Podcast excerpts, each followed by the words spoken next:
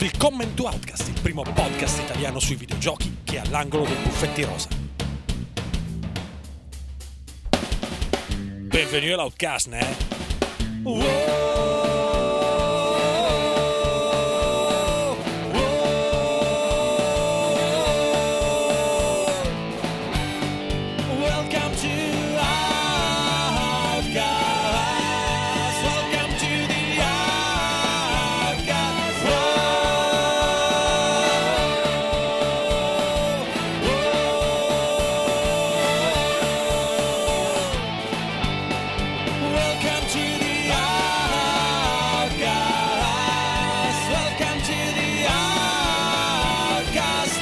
Ciao a tutti e ben ritrovati con l'episodio numero 43 di Outcast Magazine, il podcast di Outcast.it in cui non riusciamo mai a partire, ma quando partiamo chiacchieriamo di videogiochi giocati. Io sono Andrea Maderna e con me oggi c'è troppa gente, non so come andrà a finire. Abbiamo Ugo Laviano, Oi là!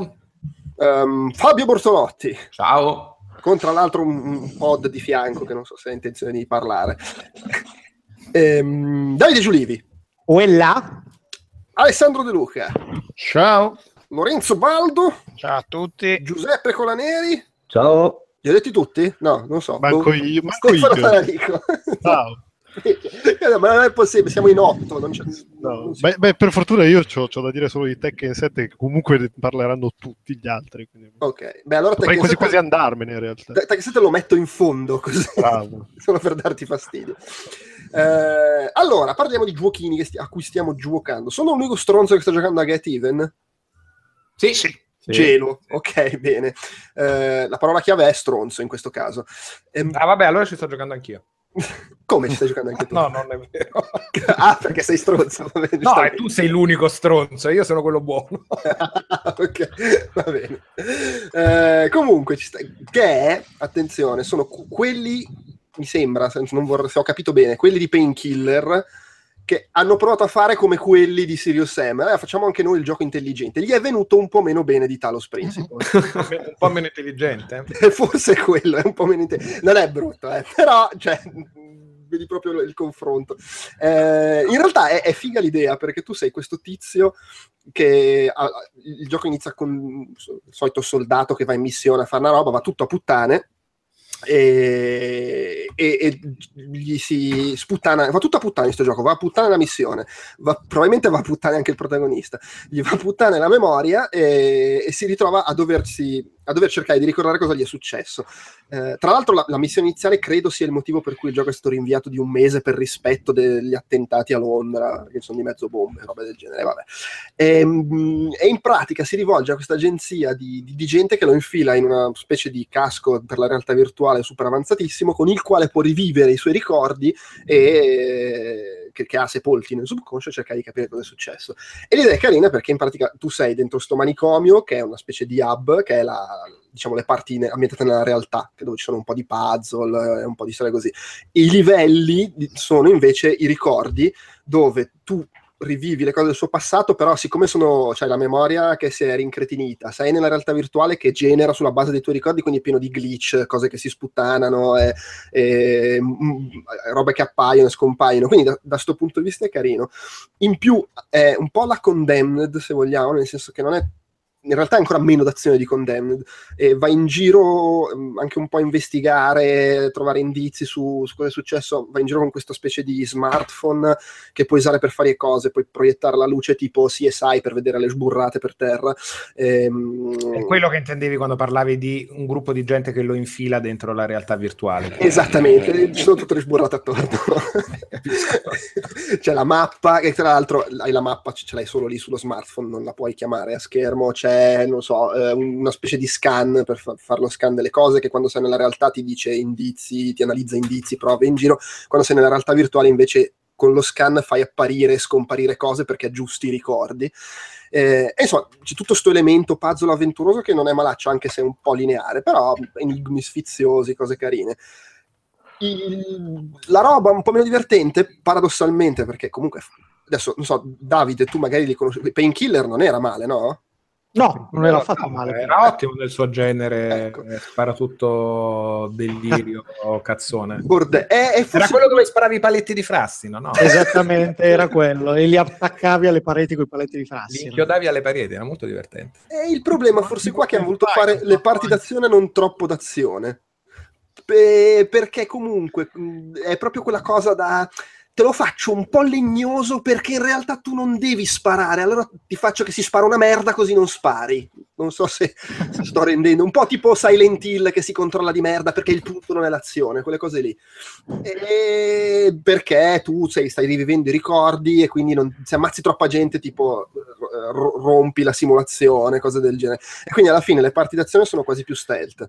Però anche come stealth non sono un granché, soprattutto poi in, in questi anni che fra Deus Ex, eh, Dishonor, Prey e via dicendo di giochi stealth belli se ne sono visti. Per cui quando è un po' d'azione è un po', è un po' moscio, c'è sto problema. Eh, tutta la parte avventurosa invece, devo dire, mi sta piacendo ed è bello come è raccontata la storia, appunto, questi pezzi di ricordi che devi mettere assieme, non si, non si capisce niente per un bel po'. Poi io sono, credo, verso metà, quindi non so come vada a finire. La storia in sé è la solita cosa, soldato bruto che ha il passato drammatico, ha sbagliato una missione, rimorsi, eccetera, però il modo in cui è raccontata è carino. È un... non, non- avendolo finito non saprei dire se lo consiglio, però deve essere chiaro che non, non c'è, la parte d'azione non c'è e quando c'è era meglio se non c'era. Eh, la parte avventurosa non è male, è sfiziosa questa cosa dei, dei ricordi che va in giro, eh, però veramente c'è ogni, oggi pomeriggio stavo giocando un pezzetto stealth ed è proprio devi andare proprio lì, devi proprio passare dietro di là, sì vabbè puoi andare un po' a destra a sinistra, però insomma non t'allargare troppo, ah t'hanno beccato, vabbè carico il checkpoint perché tanto combattere è impossibile, Eh, il legno proprio, il frassino. Eh, No, aspetta, comunque ci siamo... stai facendo passare la voglia in un modo incredibile. Eh, sì. dire. È, è quella cosa lì che. ah, ma se non volevate fare il gioco d'azione, non ce le mettete neanche le parti d'azione, più che altro. Eh, questa cosa non la capisco. Poi non, cioè, non sono così disastrose, eh. magari do anche un'impressione esageratamente. Però è un po' un, po' un peccato, secondo me. Eh, Non è I riuscito. sviluppatori non sono quelli del primo Pen- Painkiller, che sono People Can Fly, che sono quelli bravi. Questi qua Eh. hanno sviluppato Hell and Damnation, che è il Eh. seguito uscito nel 2012. È brutto? Non sono i Farm 51 questi. Sono i Farm 51 questi qui. E, e- vabbè, e, e- e sono dei cani? Non so, chiedo. Oh, no, dei cani il orrendi. primo Painkiller è quello famoso, è quello bello. Hell Madonna, Damnation non ci ho mai giocato. Farm 51 Eh. sono dei, dei cagnacci orrendi. ecco, eh, cioè, mi veniva un nome. Io ho giocato Deadfall Adventures ed era un FPS. Hanno fatto anche grande. Necrovision. Va a finire che Get Even è quello più bello che hanno fatto a questo punto. Fondamentalmente, È un po' la guerra, è un po' la, la- la- la guerra degli stronzi, mi sembra di capire. sì, sì, loro sono dei, sono dei disastri ferroviari. Io ho letto una review Mm? di, di GM, Tassani, vabbè. E da quello che Review letto... di Tassani, vabbè. No, eh, vabbè, no, perché vabbè, scrive per The Shelter eh, con me, quindi posso sembrare... Ah, stai dicendo che sei di parte, ok, vabbè. No, però da quello che ne ho letto mi è sembrato quasi un gioco alla Alpha Protocol, ovvero che... È tutto è rotto, ma se lo di sopporti è tanti- bello. Esattamente, Ok. mi è sembrato Eh, di capire eh. questo, poi non so se è vero. Ecco, no, poi c'è anche sto fatto che non l'ho detto. A livello visivo sono molto fighe le idee, le- le- quando sei nella simulazione, i glitch, le robe che appaiono, eh? però a livello stilistico è un po' moscio. La parte nel manicomio è Outlast brutto, e, che già Outlast insomma bello non era, e, mm, e proprio anche tecnicamente è un po' rozzo, per cui c'è anche questo. Insomma, no. cioè, meh. Ne parlava bene però in, eh, secondo me conta tanto poi una volta che l'hai finito se dà soddisfazione invece tutta la parte della storia gli enigmi eccetera. Perché quella è la parte che mi sta piacendo alla fine. Eh, c'è anche questa specie di, di hub centrale dove eh, è una stanza con i collegamenti a tutte le varie stanze dove colleghi tutte le foto delle prove che hai fatto e puoi andare lì unire gli indizi pure quella cosa è sfiziosa. Eh, devo essere forse più convinto di, di- di- di- non essere painkiller, mettiamola così, anzi di non essere painkiller Hell and Damnation, puntualizziamo che sennò poi la gente si- Eh, quindi siamo- abbiamo cominciato benissimo. Io direi di continuare ancora meglio, nel senso che io ho parlato del gioco che insomma magari non è bellissimo, però ha degli spunti interessanti, un po' l'ho difeso. Alla fine, se piacciono le cose, i suoi lati migliori, può valerne la pena. Ecco, Get Even, io direi magari aspettatelo ai prossimi saldi di Steam, perché secondo me Che sono già in corso, tra l'altro. eh, lo so, però adesso questo non lo mettono in saldo o comunque in un saldo significativo. Adesso non so se, lo- se- se posso, mi pare che debba passare un mese dall'uscita per poter entrare nei saldi, non vorrei dire cazzate. Eh, però magari ai prossimi saldi Pieno al momento. lo 30 dan via, che ne so, 12 euro, e lì potrebbe valerne la pena. Secondo me invece Pocotto, questo ukulele pure coi saldi, manco regalato. Ma, nea- ma non saprei neanche da dove cominciare. Vabbè. Cioè, in verità lo so, ne ho scritto peste e corna volutamente. E vi dirò la verità, cioè, in principio, siccome ho promesso un making of e mantengo la promessa, non ero eh, portato a stroncarlo, cioè voglio dire, il fastidio è aumentato progressivamente con l'addentrarmi delle ore. Dicevo, beh sì, eh, gioca a fare la rare dei vecchi tempi, ce la cantiamo e ce la suoniamo, siamo sempre noi, siamo bellissimi. eh. Mm, ricordava tanto la reunion dei Guns N' Roses, cioè si ritrovano sul palco con una panza tanta e dico, boh, dobbiamo far battere cassa, solo che in questo caso ha già battuto cassa. Pali e pali di sterline li hanno tirati su come se niente fosse sulla nostalgia delle persone. Fa nulla, no, boh, di- discorso a parte. Eh, è tremendo vedere questo passato che si ciba di se stesso all'infinito. E si ciba di se stesso all'infinito partendo fin dai titoli di testa, perché nel momento in cui tu lo carichi arriva il logo di Playtonic, che sembra il logo di Rare, ma non è quello di Rare, e cammina verso lo schermo, ammicca, fa i rumoretti, fa le scorreggette, le stesse cose che faceva Rare nel 1997, vent'anni fa per l'appunto, quando i platform tridimensionali erano inutili, dannosi, cioè parliamoci chiaro, è sempre stato un genere che oltre a Mario non ha mai avuto motivo di esistere, perché di Jax e Soci io ne faccio volutamente a meno. Ci sono stati rari casi, ma proprio rarissimi, di qualche esperimento che funzionava, mi viene in mente Croc, mi viene in mente... Oddio, cosa mi può venire in mente oltre a Croc? Non lo so. Jax Eh, era... Rayman 2 e tre- Rayman 2 e 3 erano carini, dai. Sì, va bene, er- erano carini, senza ombra di dubbio, ma per due o tre titoli meritevoli c'è stata una pletora di rigaglia che era assolutamente insopportabile e mascotte buttate alla bella e meglio in giro.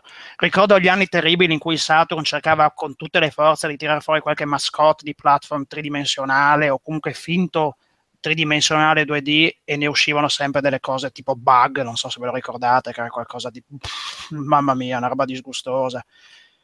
Ora, eh, qual è il problema di base? Il problema di base è che l'aspetto nostalgico non mi avrebbe infastidito se ci fosse stato un gioco degno di tale nome al suo interno. Il problema è che non c'è, o almeno io penso che non ci sia. Il- tutto quanto è una grandissima finzione. Cioè un gioco che continua a, a fare eh, se stesso sulla- con, la scusa, con la scusante che siamo gli ex-rare, sapevamo fare questa cosa qui e ci siamo proposti su Kickstarter dicendovi che siamo gli ex-rare che sapevamo fare quella cosa qui. E non è possibile. Ci sono dei macro errori di design all'interno degli ukulele che lasciano basiti. Eh, allora, l'idea di base è quella di, a parte che cinque mondi sono pochissimi, cioè proprio è una roba, è di una pigrizia assoluta, e il fatto che si possano espandere con, eh, prendendo l'equivalente delle storie di Mario, che in questo caso sono delle pagine, dei libri, non giustifica assolutamente la cosa. Sono una serie di luoghi comuni legati malamente. Immaginatevi che il primo è il classico tempio Maya, c'è il secondo livello ambientato nel ghiaccio e via discorrendo. C'è il livello Eh. sott'acqua? E beh, ovvio, figurati, se è, è legato, è leg- è legato in quello subacqueo. C'è uno che è ambientato in una palude, una specie di fogna che ricorda tantissimo il livello col pesce coi denti marci di Banjo Kazooie, non mi ricordo come si chiamava. Una specie Insomma- di fogna che è un po' la metafora dell'intero gioco, mi pare di capire. Beh, eh, considera che superato il primo livello ti, fa- ti butta già in fascia il quiz. Il quiz, che era una cosa insopportabile, ci gioca su questa cosa, si richiama. Tu dici, boh, me lo sono fatto questo quiz, me lo sono levato per sempre dalle scatole. No, torna fuori dopo, come il pranzo del Natale scorso, come non lo so, come una sbornia allucinante. È un incubo, è un incubo, è un incubo che raggiunge dei livelli di bruttezza al quarto livello, che è in assoluto, secondo me, il peggiore dell'otto, e che è ambientato in un casino, già qui lasciamo stare, in un casino in cui per raccogliere le pagine, quelle che sono necessarie per andare avanti, non devi fare altro che risolvere dei minigiochi per l'appunto da casino che ti premiano con delle monete che devi andare a scambiare per ottenere le pagine. Cioè il collectathon ai massimi livelli. Tutto quello che aveva reso ignobile Donkey Kong 64, portato ancora di più all'estremo solo vent'anni dopo. E tutto ciò è assolutamente inaccettabile. Fermo restando che all'interno delle mosse, una delle ultime che si ricava permette letteralmente di volare, cioè, e quando dico di volare permette veramente di raggiungere il limite fisico del motore grafico, cioè tocchi proprio il soffitto e si blocca la telecamera, e quindi rende le basi platform assolutamente inutili e dannose. Cioè non ha senso andare a sbattersi a fare una gincana di 850 platform se alla lunga puoi ottenere verso la fine questo power up che ti permette di recuperare un sacco di cose. I livelli sono dispersivi, privi di punti di riferimento. Giuro, non si ha un riferimento nello spazio, cioè ti ci perdi perché hai, ti trovi continuamente sulle stesse identiche zone. E molte missioni, sottolineo molte missioni, sono incredibilmente riciclate nel medesimo livello. E questo, secondo me, è indifendibile. Un, nel primissimo mondo c'è, c'è, una missione che ricorda la, la, corsa con la tartaruga di Super Mario World. Mi perdoni Miyamoto se cito ma Super Mario, sì, Super Mario 64 e lo, e lo metto in mezzo. Ecco, la stessa cosa viene recuperata nello stesso livello in una condizione atmosferica diversa. Cioè, è possibile che non fossero riusciti a scrivere qualcosa di diverso? È possibile che questo è il massimo che gli ex-rare sono riusciti a partorire? No, è inconcepibile, è inconcepibile. Non ha senso continuare a vivere eh, così questa, questo, questo, legame con la nostalgia del passato se poi non c'è assolutamente alcun rispetto per il passato stesso, e questo è il problema. È un gioco che viene spacciato come citazionista, come un modo di rivedere i vecchi classici, ma dei vecchi classici assorbe soltanto il peggio. Cioè proprio non se ne può più di queste cose. O almeno io sinceramente comincio a esserne allergico e insopportabile. Ora, eh, boh, non so cosa dire alle persone che l'hanno finanziato su Kickstarter, eh, giocatevelo lo stesso, non lo so, avete dato i soldi, ormai non potete più tornare indietro, eccetera, eccetera. Va detto che nelle ultime release hanno, grazie a Dio, permesso di velocizzare i dialoghi, quindi non dovete più sopportarvi mezz'ora di onomatopea, la rera, velocità subumana, cioè proprio la velocità lumaca, immaginatevi, c'erano, cioè tipo l'introduzione, ma c'era roba tipo 5 minuti di dialoghi con questi personaggi, il, il solito canovaccio de, de, del taciturno e della spalla logoroica che si, che si scambiano le battute, il finto sarcasmo, le finte battute che dovrebbero bucare la quarta parete non fanno ridere nessuno, giuro, è merda, cioè basta, cioè, non, non, non ho veramente altro da aggiungere, è lo disprezzo con tutte le mie forze cioè non, non, merita assolutamente né il vostro tempo, né i vostri soldi, né la vostra attenzione. Cioè, cioè lo screenshot appeso alla parete e lanci le freccette tutte le sere. Ma no, ma neanche, ma voglio dire... Non se lo merita. Ecco, mi spiace che per esempio Shovel Knight si sia concesso per un cameo e si sia lordato di merda da questo punto di vista, perché non se lo merita. Cioè, non ho capito anche questa cosa. Ah, l'ho visto in un livello, ho detto, oh, guarda, c'è il cavaliere di Showell. Eh, boh, vabbè, in 3D rende pochissimo. Ma sarà una citazione estemporanea così? No, torna in ogni livello. Allora vaffanculo. Cioè, ma basta veramente, non se ne può più. Fatevi del male se volete giocarlo, sul serio. Eh, no, a questo punto questi ex-rare cosa faranno la prossima volta? Faranno un clone di GoldenEye? Eh, o faranno un altro platform squalido? Non lo so, però alla luce di queste produzioni c'è da avere ben poca fiducia in Kickstarter. Cioè, punto. Almeno io la penso così, ma ne sarò drastico quello che volete, ma ecco, mi ha talmente infastidito, ma mi ha talmente infastidito che a questo punto odio vero. Cioè che un, che un platform sia brutto non mi crea assolutamente problemi, ma che sia brutto in maniera così spudorata e si diverta e sia compiaciuto del suo essere brutto, francamente lo trovo indifendibile. Vedi, devo far cominciare te, così poi Get Even faceva una figura migliore. Beh, ma lo fa comunque, a prescindere, voglio dire. Cioè, eh, però c'era, c'era la ripresa. Oh, poi, Beh, poi a, a qualcuno è piaciuto, eh, io credo. Eh, credo. Anche se comunque non per benissimissimo. Ugo. Dimmi. Eh, vedo, cioè, hai giocato anche tu a Rime.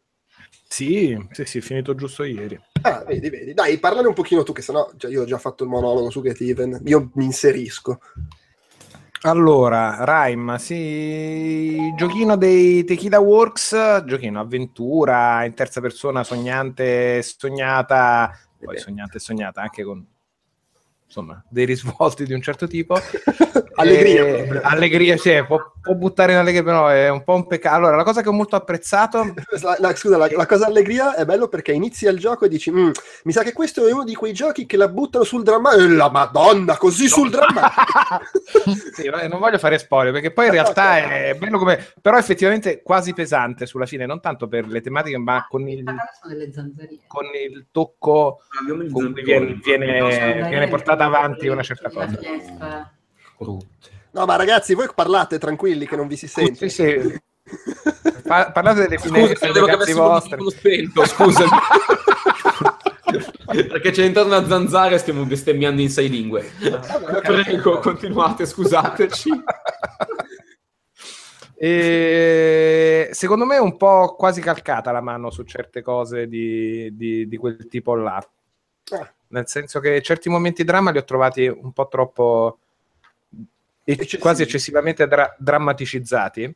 Mm. Con tutto che poi invece il finale finale mi è piaciuto, mi è piaciuto come va a chiudersi e, e- e come ti permette di chiuderlo volendo in un modo o in un altro. La cosa che ho molto apprezzato, a parte è molto bello sì. sì, a, a parte i colori in generale, perché poi è, è bello, molto apprezzato che a livello di comunicazione non abbiano mostrato nulla, almeno io non ho visto null'altro quando veniva anteprimizzato, cose del genere, a parte la prima area. Quindi pensavo di trovarmi tutto, invece poi ha dei bei cambi di ambientazione e di Sì. scenario che, che sono belli. Gli enigmi pure sono interessanti, pur essendo tipici del genere, e però anche con delle svolte carini. Mi è Sì, piaciuto come Se- è curato. Sono, sono sfiziosi come idee secondo me enigmi però sono troppo pochi come tipologie e alla fine fai Sì. le stesse tre cose per tutto il gioco Sì, anche io pensavo che lui guadagnasse dei poteri, delle cose, invece i tasti che hai all'inizio del gioco e le cose che fai all'inizio del gioco sono quelle che poi declinate in maniera diversa a seconda di quello che devi fare e ti porti Sì. avanti fino alla fine de- dell'avventura. Sì, cioè, al di là del fatto che sono obiettivamente abbastanza semplici, più o meno tutti, ma quello, vabbè, lì è una scelta, è ok. Però proprio poca, poca varietà, fai veramente sempre le stesse cose. E quella che è un'idea sfiziosa, alla quinta volta dici, vabbè, oh, Sì, poi a meno che non vai alla ricerca di, come al solito, dei super segreti Beh, imboccati, perché poi è un gioco che fa molto esplorare volendo nei suoi ambienti. A meno che non vai alla ricerca delle cose, è anche abbastanza basilare, cioè non dico che si risolve da solo, però beh, quasi. Beh, difficilmente sono rimasto più di un minuto a guardare una cosa e capire come dovevo andare avanti. Mi è capitato magari in un paio di occasioni di, di incaponirmi perché pensavo di poter prendere una cosa che invece poi dovevi aspettare un attimo prima di Sì. poterla agire, penso alla penultima sezione grossa, cose del genere. Come direzione artistica mi è piaciuto ed è, rientra in quei giochi un po' diciamo tra virgolette poetici alla Ico e alle cose che è un genere che a me piace molto, ho trovato che però le sue ispirazioni ogni tanto le avesse un po' troppo in your face. Cioè il personaggio rosso che è ricalcato da quello di Journey non aveva nessuna necessità di, di sgomitare così quel, quel rimando, quel richiamo estetico.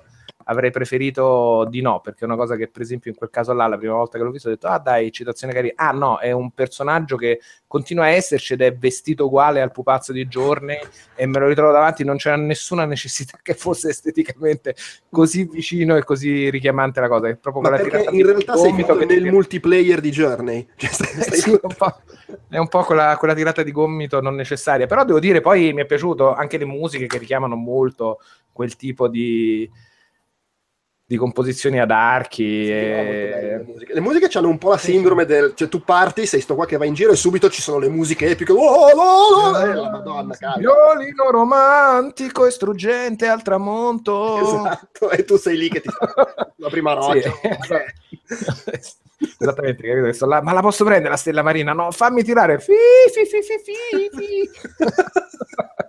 Però alla fine, in realtà, nel complesso mi è piaciuto, l'ho trovato anche, anche fatto bene, quindi lo consiglio abbastanza, soprattutto se, Sì. se uno ama il genere, secondo me ci sta tutto, è stato insomma piacevole e durava anche il giusto senza, senza stancarmi troppo, nonostante non brillasse per qualità sue uniche, diciamo, di grande originalità. Ma quindi possiamo, possiamo dire che i Tequila Wars sono in fase di ri- rialzare la testa?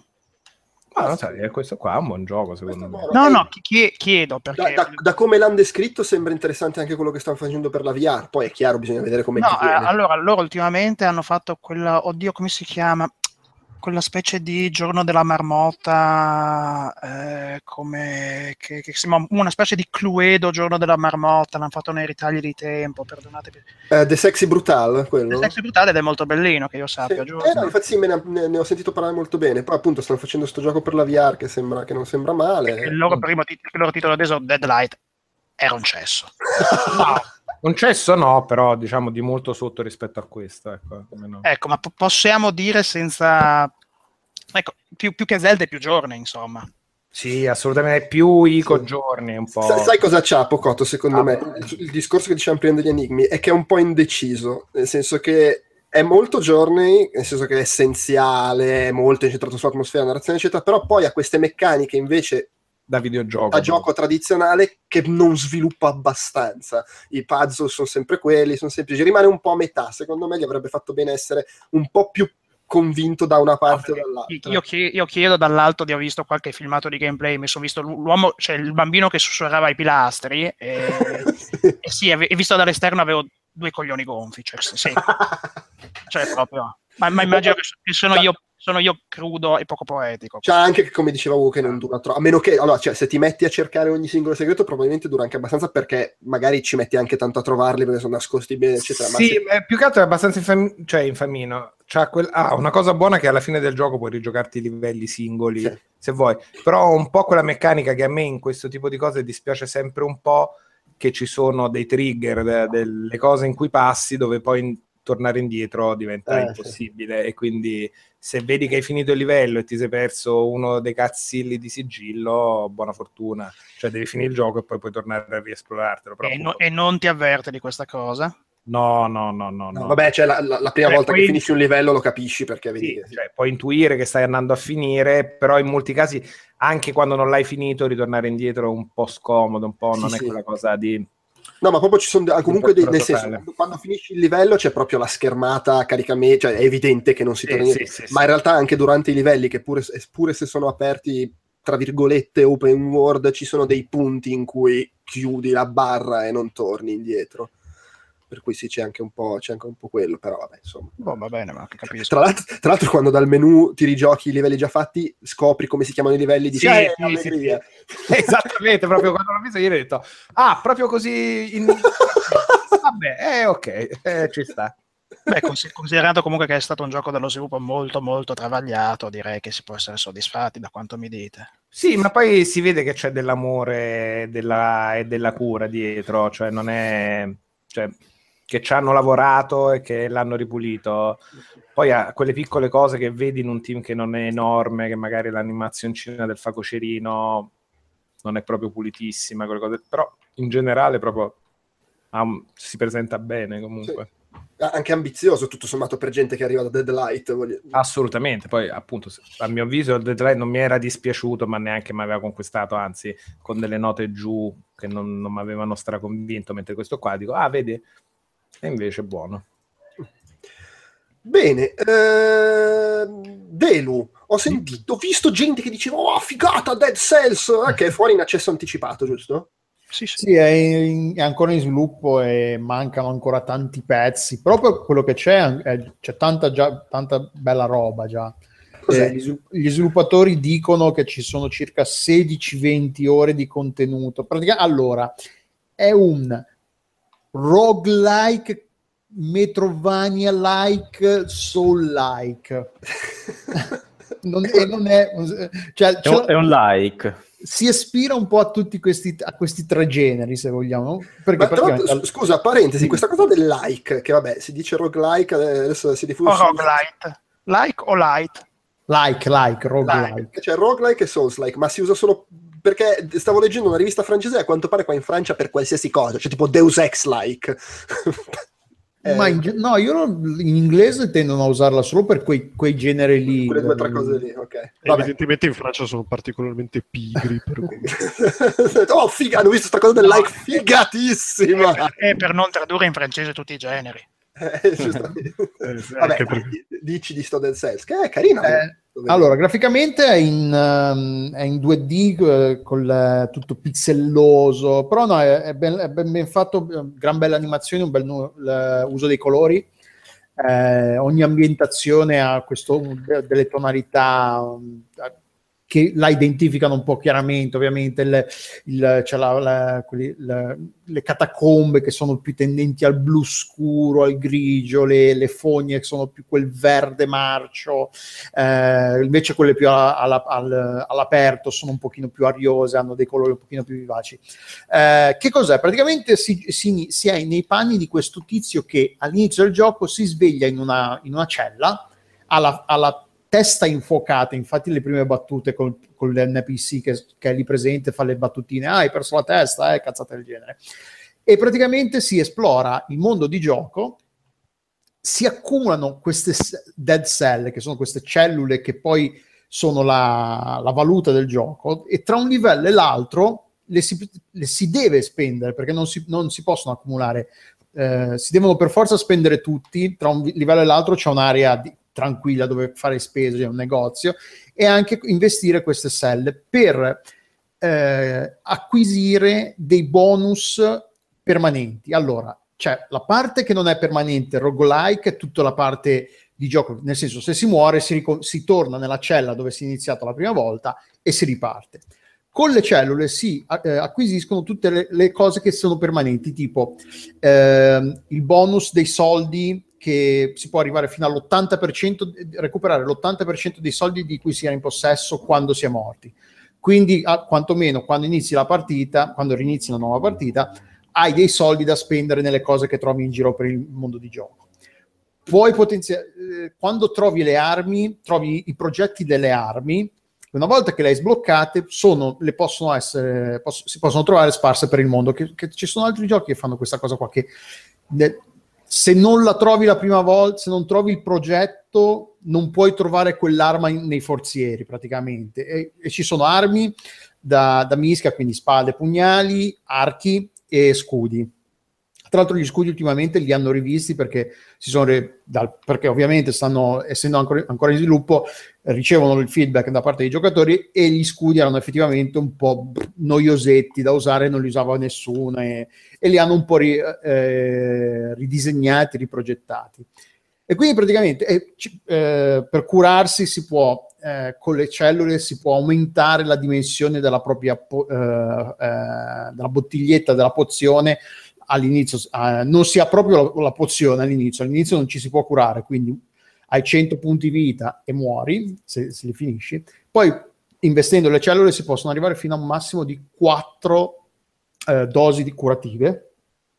Ah, un'altra cosa, poi la- la- la- c'è anche la parte di gioco di ruolo, nel senso che mentre si, si avanza per il, per il gioco si trovano questi incantesimi, incantesimi scusate, delle, delle pergamene che danno la possibilità di aumentare eh, una delle, delle varie ehm, eh, statistiche di gioco, quindi la salute, la forza che, che determina la, la potenza, del- cioè quanto danno si infligge con le armi, eh, e skill, che è la in- influenza, il tempo di ricarica e il danno inf- eh, inflitto dalle abilità speciali, che sono tipo bombe, trappole, robe del genere. Poi ci sono le, ar- le armi, non è che si- l'arma che si trova una e quindi si tiene quella, andando avanti si, tie- trova, si trova per esempio il pugnale 1, andando avanti si trova il pugnale 4 che magari è identico, è la stessa arma, soltanto che ha statistiche più alte. Quindi è, questa commissione di generi, un po' di tutto. il sol- la parte sola, appunto, perché essendo molto difficile, molto difficile, è piuttosto difficile e richiede appunto eh, questa, questa eh, bisogna applicarsi per imparare a giocare e imparare a come affrontare i vari nemici, perché poi ogni area è caratterizzata da, da un- uno o due nemici differenti. Ci sono vari nemici che, che sono più o meno comuni a tutte le aree, poi ce ne sono due o tre che sono specifici per certe aree e quelli bisogna imparare. Ogni nemico ha una, una- un pattern d'attacco e bisogna imparare a affrontarli senza morire. Poi altra la parte Metroidvania invece è che eh, alcune aree del- del- del- delle mappe di gioco sono bloccate, sono accessibili solo quando si sbloccano certe abilità. Quindi si può, eh, tipo per esempio si può attivare delle- dei cespuglietti che si trasformano in, in delle liane da scalare o ci, o ci sono dei teletrasporti che si possono utilizzare. E per sbloccare quelli ci sono dei mostri elite, che sono dei, dei- dei mostri comuni, diciamo, soltanto molto più potenti che, che menano come dei fabbri. E poi ci sono anche i boss, eh, che non sono alla fine di ogni livello, sono un po'... son- non, non ce n'è, non- io non ho incontrato uno, ho giocato... eh, però ce ne, se non sbaglio ce ne sono due o tre al momento, però comunque ne, ne aggiungeranno e i boss invece sono mos- mo- mostri particolari che hanno abilità particolari, anche qui si rientra nel, nella- nel combattimento classico col boss, quindi bisogna imparare i pattern, quando attaccare, quando difendersi, come difendersi da un certo attacco, cioè classico del genere. Eh, ed è molto bello, l'ho trovato per essere un, un gioco in early access, che quindi loro, tra l'altro, penso, se non sbaglio, lo, lo faranno uscire nel, eh, nella descrizione su, su Steam dicono che uscirà tra 8-12 mesi circa. Quindi tra nel- si parla del L'hanno detto 2018. quando l'hanno lanciato, 12 mesi, giusto? Sì, però è uscito il 10 maggio, quindi, Ah, vabbè, quindi sì, un mese fa. facciamo in- tra, tra l'inizio del 2018 e metà del 2018 circa più o meno.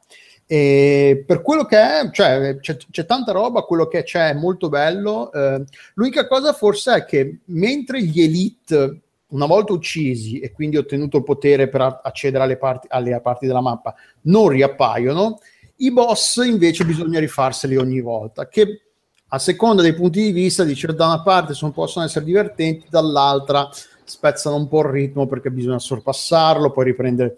Però la- tutta la parte di esplorazione è un sacco divertente, ci sono vari livelli, eh, eh, il personaggio è molto, è molto agile e- e- ed è combatte ad armi pari, non è una di, que- di quelle situazioni in cui tu sei nettamente più debole, nel senso che ti muovi un- con un palo nel culo e quindi eh, schivare. No, lui è agile. Beh, lui ha un po' l'animazione della corsa alla Forrest Gump, eh, va detto.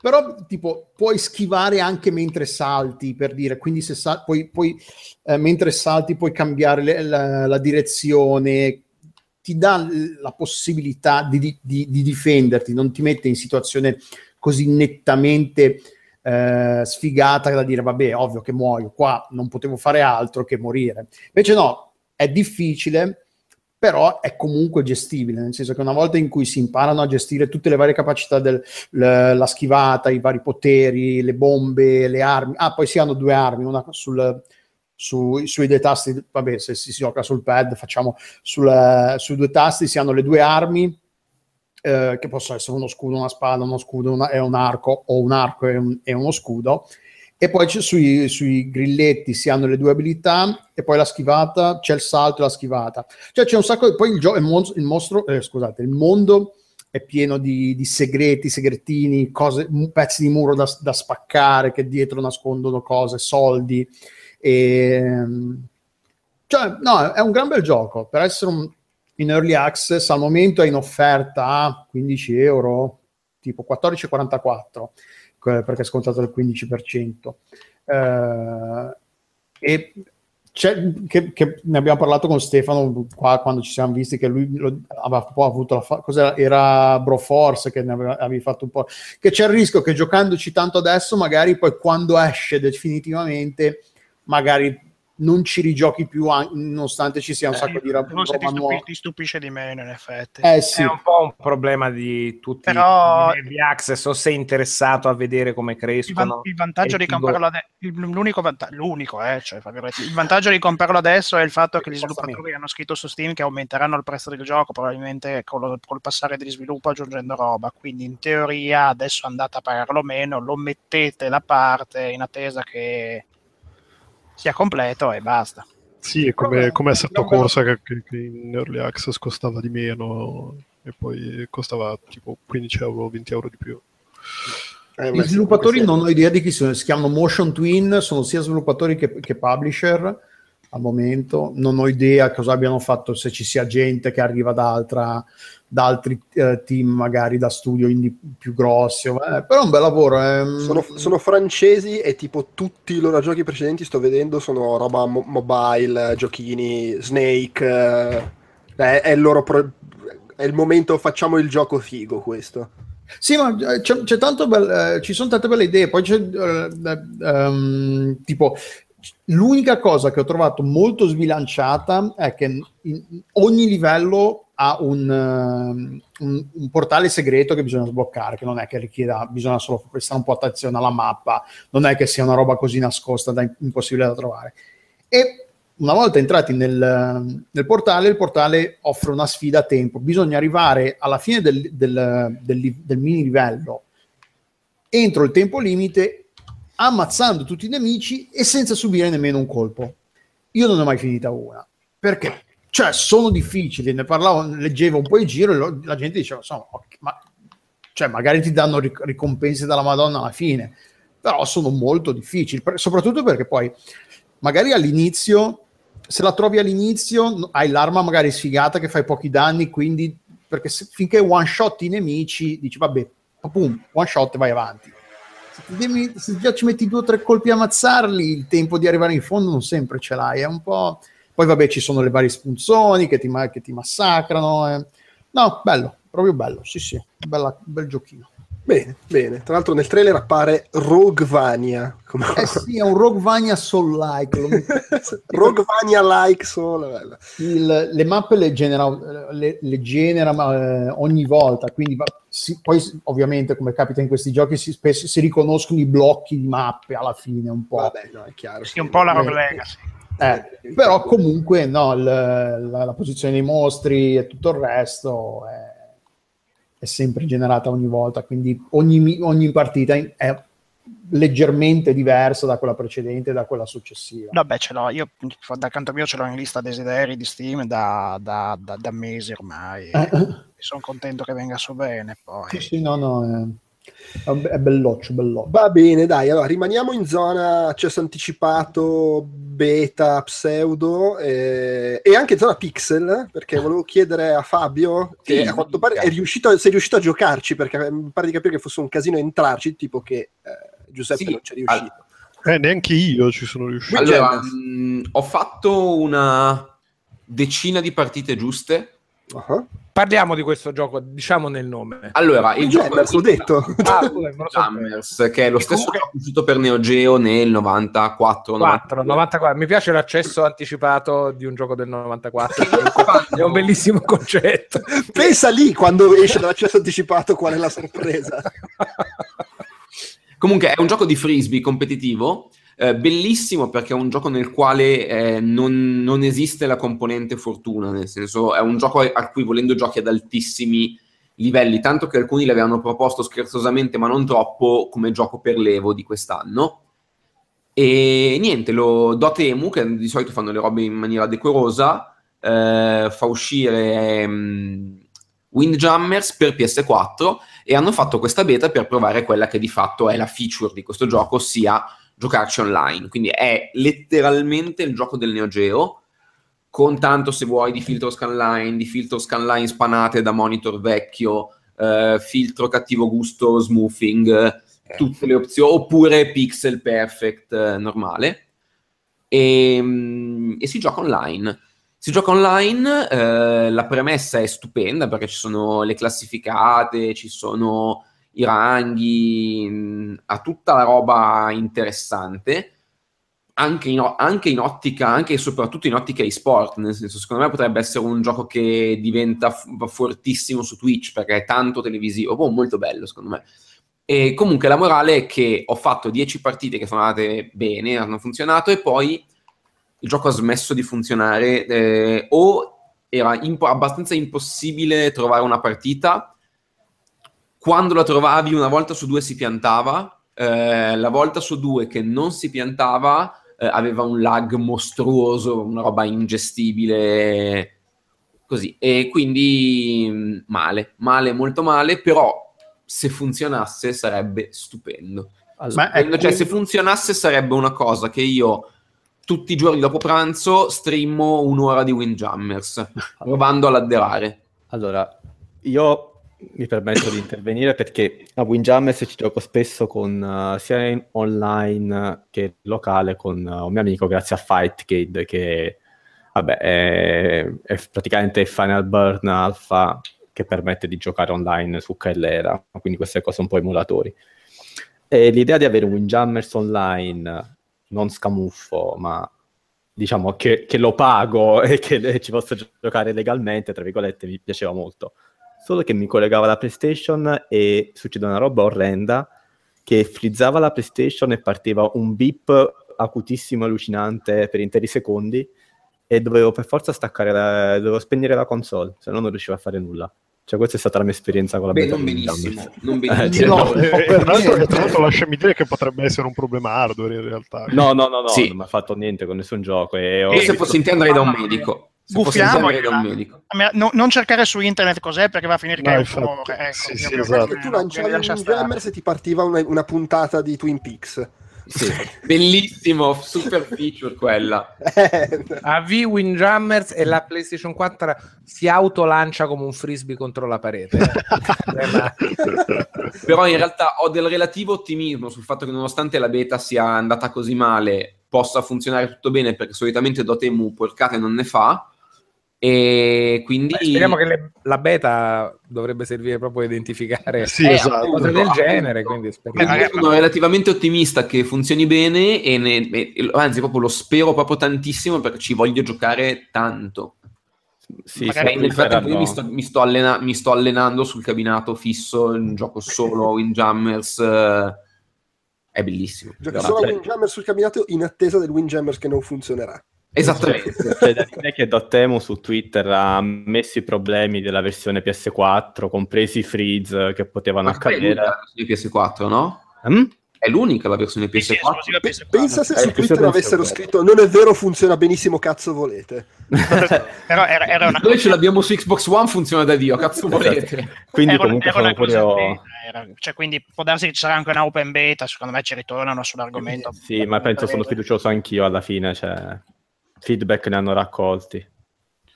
Tra, tra l'altro, esclusiva PlayStation 4, ricordiamolo, annunciata l'anno scorso al PlayStation Experience, ovvero l'ultimo momento in cui a Sony è fregato qualcosa degli indie. Eh, è, bene, è bene dirlo. Ehm, invece, ARMS, diteci, o Nintendari, ci si mena. Io ragazzi rispawn più tardi, a tra poco. Ok. Ci si mena bene. anche. Ti sembra molto bene. Ci si mena molto bene. È un gioco che al momento eh, è... Allora, non dico che è facile da valutare, perché in realtà ci sono ancora, secondo me, sp- c'è spazio per approfondire delle dinamiche sull'utilizzo sia dei singoli personaggi che delle singole armi, che possono fare la differenza. Anzi, mi sbilancio, la scelta delle, delle relative armi, secondo me, è uno degli elementi cruciali del, del- del lotto, perché se sbagli quella non hai proprio speranze contro qualcuno, cioè, non, non la passi liscia.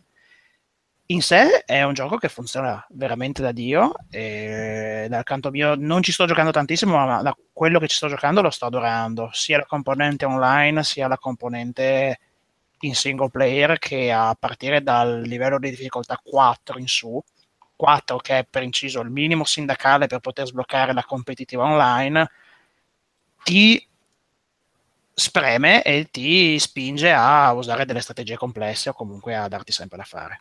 Una bella compilation di schiaffazzi.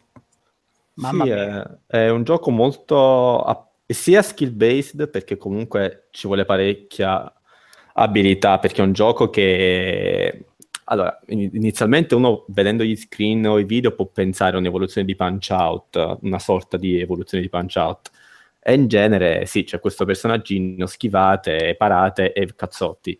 Però in realtà è, è decisamente molto basato sul movimento, tantissimo, cioè stare due secondi fermi in arms vuol dire prendere ceffoni da ogni parte, è molto basato su conoscere le arene e, e richiede davvero tanta skill, ci sono tante piccole finezze che giocando si imparano, tra cui anche ci sono le perri, per dire che se tu pari e premi in avanti nel momento in cui subisci il colpo dell'impatto, non subisci il consumo delle arms, perché a furia di parare le, le braccia si consumano, possono eh, eh, subire dei malfunzionamenti, invece così non le subisci, anzi avanzi è l'occasione di avere dei frame di vantaggio sull'avversario.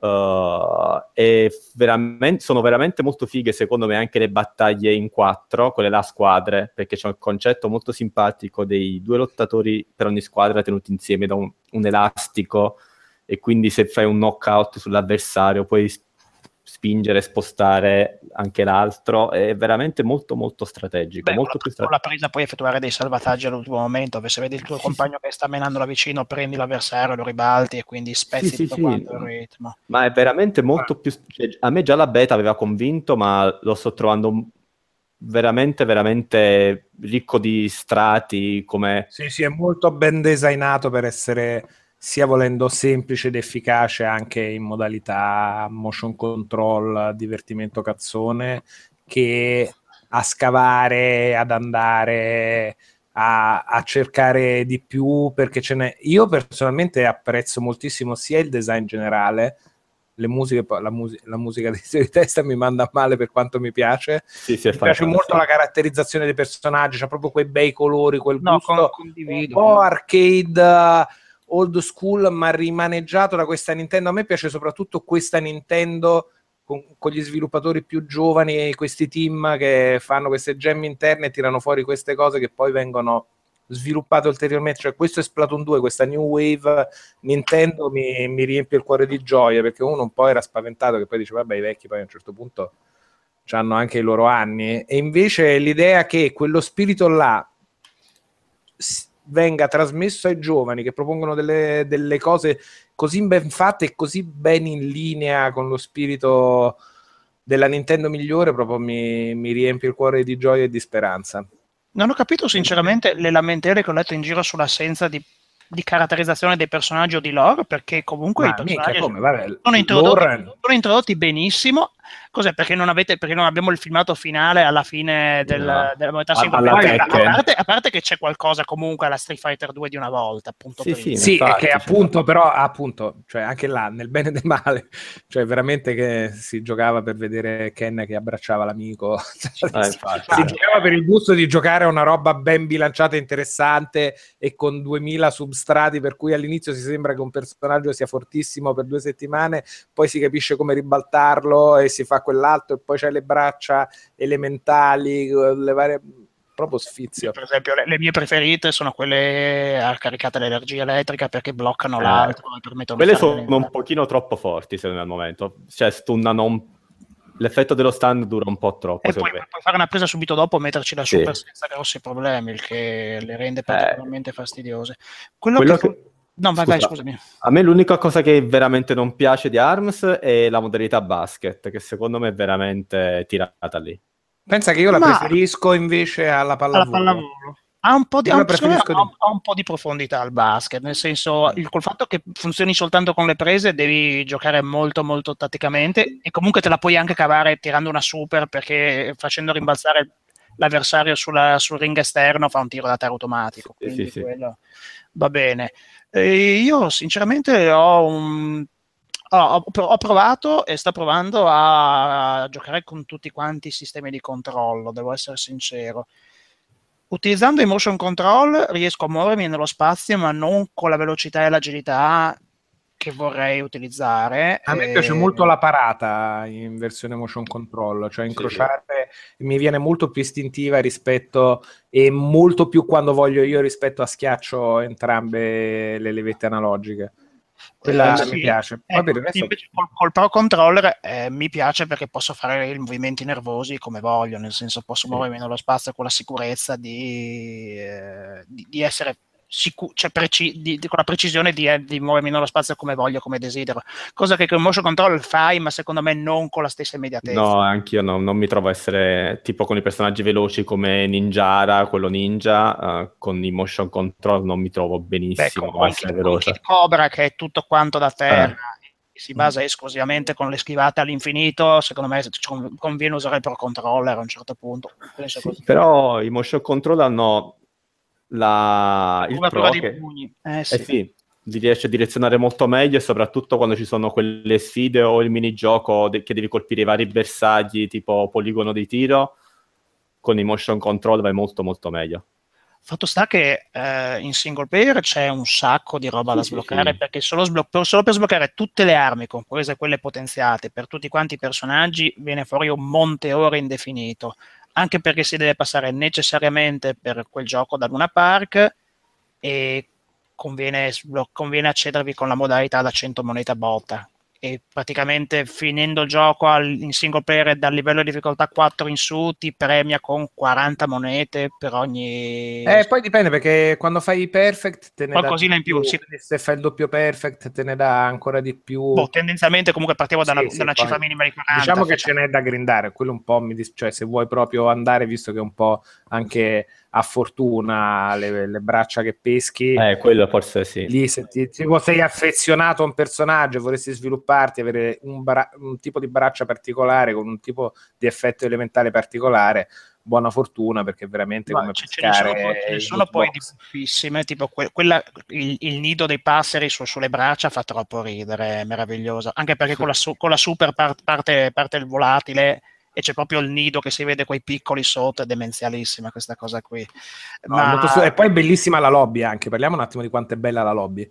Sì, Cioè, quando stai giocando che vedi gli altri che si picchiano mentre piano piano sciaffola quello che fai tu, cioè tu magari stai facendo il basket mentre quelli stanno facendo un 3 contro 3 o un 2 contro 2 e poi c'è lo scontro con il boss, intanto vedi, passi l'uno all'altro, ti ritrovi con l'altro, quella è proprio una bella idea di lobby che uno dice, ma anche in quell'ambito si possono avere idee nuove, e a quanto pare sì, effettivamente. E poi parte la riffa, perché se, fai una, se sei bravissimo comincia a penalizzarti per farti fare più punti, se invece sei, ne hai preso ultimamente ti dà che so dei bonus tipo la super all'inizio o qualcosa del genere e quindi Mm. permette un po' di bilanciare la cosa. Questo per dire che la componente online ha un suo peso specifico non indifferente e chi teme che so di essere un po' scarso o di andare in frustrazione nella modalità eh, classificata può tranquillamente scartarla proprio non so faccio un caso limite e dedicarsi comunque all'altra e ne ricaverà comunque grandissimo divertimento senza ombra di dubbio questo eh, fermo restando che nella modalità classificata ci ho giocato un po' cerca di metterti con persone che hanno più o meno il tuo stesso livello. Non fa al momento grandissime discrepanze Scusate, ma io sto guardando un filmato su Twitch eh, e vedo solo questi che si menano tirandosi dei grandi cazzotti nelle arene, Sì. ma la modalità basket che è effettivamente una palla. co- co- La modalità funziona? basket funziona a prese, per cui usi solo la presa, però in realtà se usi le altre mosse puoi evitare di essere preso perché Non c'è la- una palla, ma tu facendo una presa usi l'avversario come pallone e lo lanci o fai una schiacciata. Ah, ho capito, perfetto. E pallavolo stessa cosa? No, No, c'è pallavolo la- c'è una palla. Pallavolo dai gli schiaffi a una bomba finché non esplode sul terreno avversario. È un Ah. po' bullismo la modalità pallacanestro. Sì, sì, sì, è proprio schiaffi e ti infilo a canestro. Sì, sì, È ma chiamo un bambino sfigato e lo schiaffo qua dentro il buco. Comunque i personaggi sono tutti quanti bellissimi. Sì, Credo molto. che, il mio preferito resti Bite and Bark perché è troppo demenziale, mi fa Sì. troppo ridere. E ne voglio sempre di più e sono molto contento che ci sia questo piano di aggiornamenti a lunga scadenza alla Splatoon e aggiornamenti Sì, sì, sì. Cioè, la Nintendo moderna che non ti aspetti considerando poi cosa fanno con un headset. Ma insomma... L'un- L'unico che forse non mi piace è il, Termi- è il Terminator Wannabe, cioè proprio non lo so, lo trovo un po' fuori dal contesto, almeno Headlock. Mm, Ah. sì. Lo, tro- lo trovo, lo trovo forse il meno ispirato dell'otto. Ammesso non, cioè, boh, magari poi non riusciranno a ampliarne, che so, co- cos'è, perché c'è, via discorrendo. Fa molto ridere a livello di testi, nel senso buono, i commenti che fa in inglese si chiama Armando. Biff, Armando in italiano, sì, il- il- questa specie di presentazione, anzi, togliamo la specie, il presentatore di ARMS che commenta all'inizio e alla fine di ogni livello, comunque è molto divertente, No. giuro, mi, mi ha strappato più di una risata, anche perché eh, contestualizza i le sue frasi in base sia all'avversario che affronti, ma soprattutto al personaggio che stai utilizzando. Che so, co- utilizzando Twintel, ogni volta che entra un match fa dei riferimenti cinematografici, tipo secondo lo chiama, lo, lo chiama il sequel, poi andiamo avanti, Chuck 2, qualcosa di simile. Quindi da questo punto di vista anche a livello di testi hanno, fatto, hanno avuto una grandissima cura. E... No, ma questo mi ha stupito. Allora, io non... Arms è stato forse, senza scherzare, il gioco che più atteso per Switch finora. Vero, non ne sono usciti tanti, ma è dall'annuncio, essendo un po' patito di picchiaduro, l'idea di avere un picchiaduro pensato proprio per Switch e non Street Fighter 2 sarcazzo mi, mi piaceva molto. E mi ha stupito decisamente positivo il fatto che non è, sia solo una roba, vabbè, nuova, però a medio budget, così, ma è veramente molto rifinito, veramente tanto, tanto rifinito. In tanti aspetti piccoli, sia di presentazione che di colonna sonora, che di personaggi. Master Mummy da vedere è bellissimo, è una roba che voglio Meccanica. la mi Meccanica, Sì, sì, ma meccanica favolosa. Beh, ma anche Eh, Elix, quindi- Elix fa tra- fa tan- tanto ridere, è geniale. Come si esprime con gli urletti, con i versi, con i versi che fa. è- Dottor Oltretutto quello- Flubber 2.0. Quello è, quello è complicatissimo da utilizzare perché con un, con un pulsante ne abbassi la- la- si abbassa di altezza sì, è il personaggio più lungo. complesso, sì.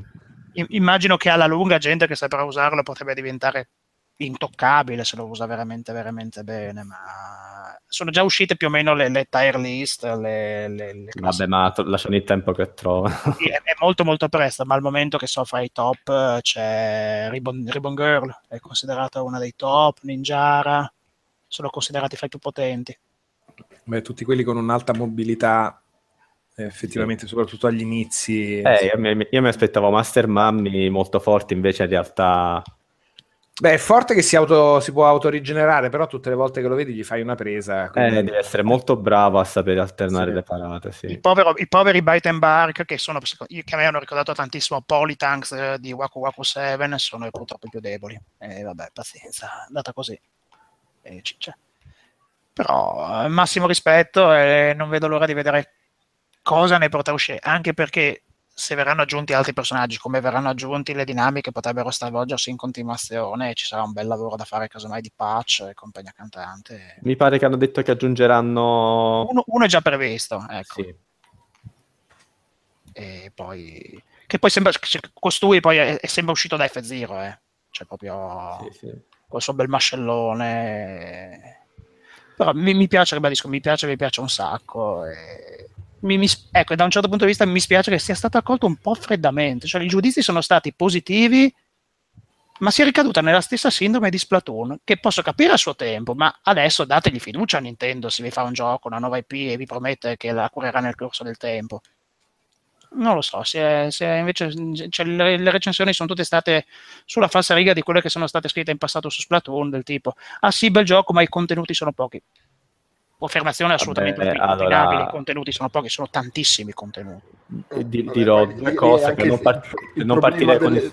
delle recensioni che il, il modello vecchio non è troppo adeguato a sto modo nuovo di pubblicare i giochi e adesso poi magari ci sono giochi in cui ha più senso che in questo dirlo però appunto eh, io gli do il voto adesso non mi interessa se fra sei mesi ci avrà 100.000 contenuti eh, Sì, ho capito, ma per esempio è stato trattato con i guanti in Street Fighter 5 che al lancio era un ma disastro. infatti sì, poi è assurdo che poi, a parte dovresti essere coerente, ma poi comunque di base è assurdo, soprattutto è assurdo considerando che eh, anche chi dice, vabbè, adesso gli do, che ne so, 70, quando avrà tanti contenuti do 90, sì, però intanto su Metacritic ci rimane il 70. E le meccaniche comunque sono sempre quelle.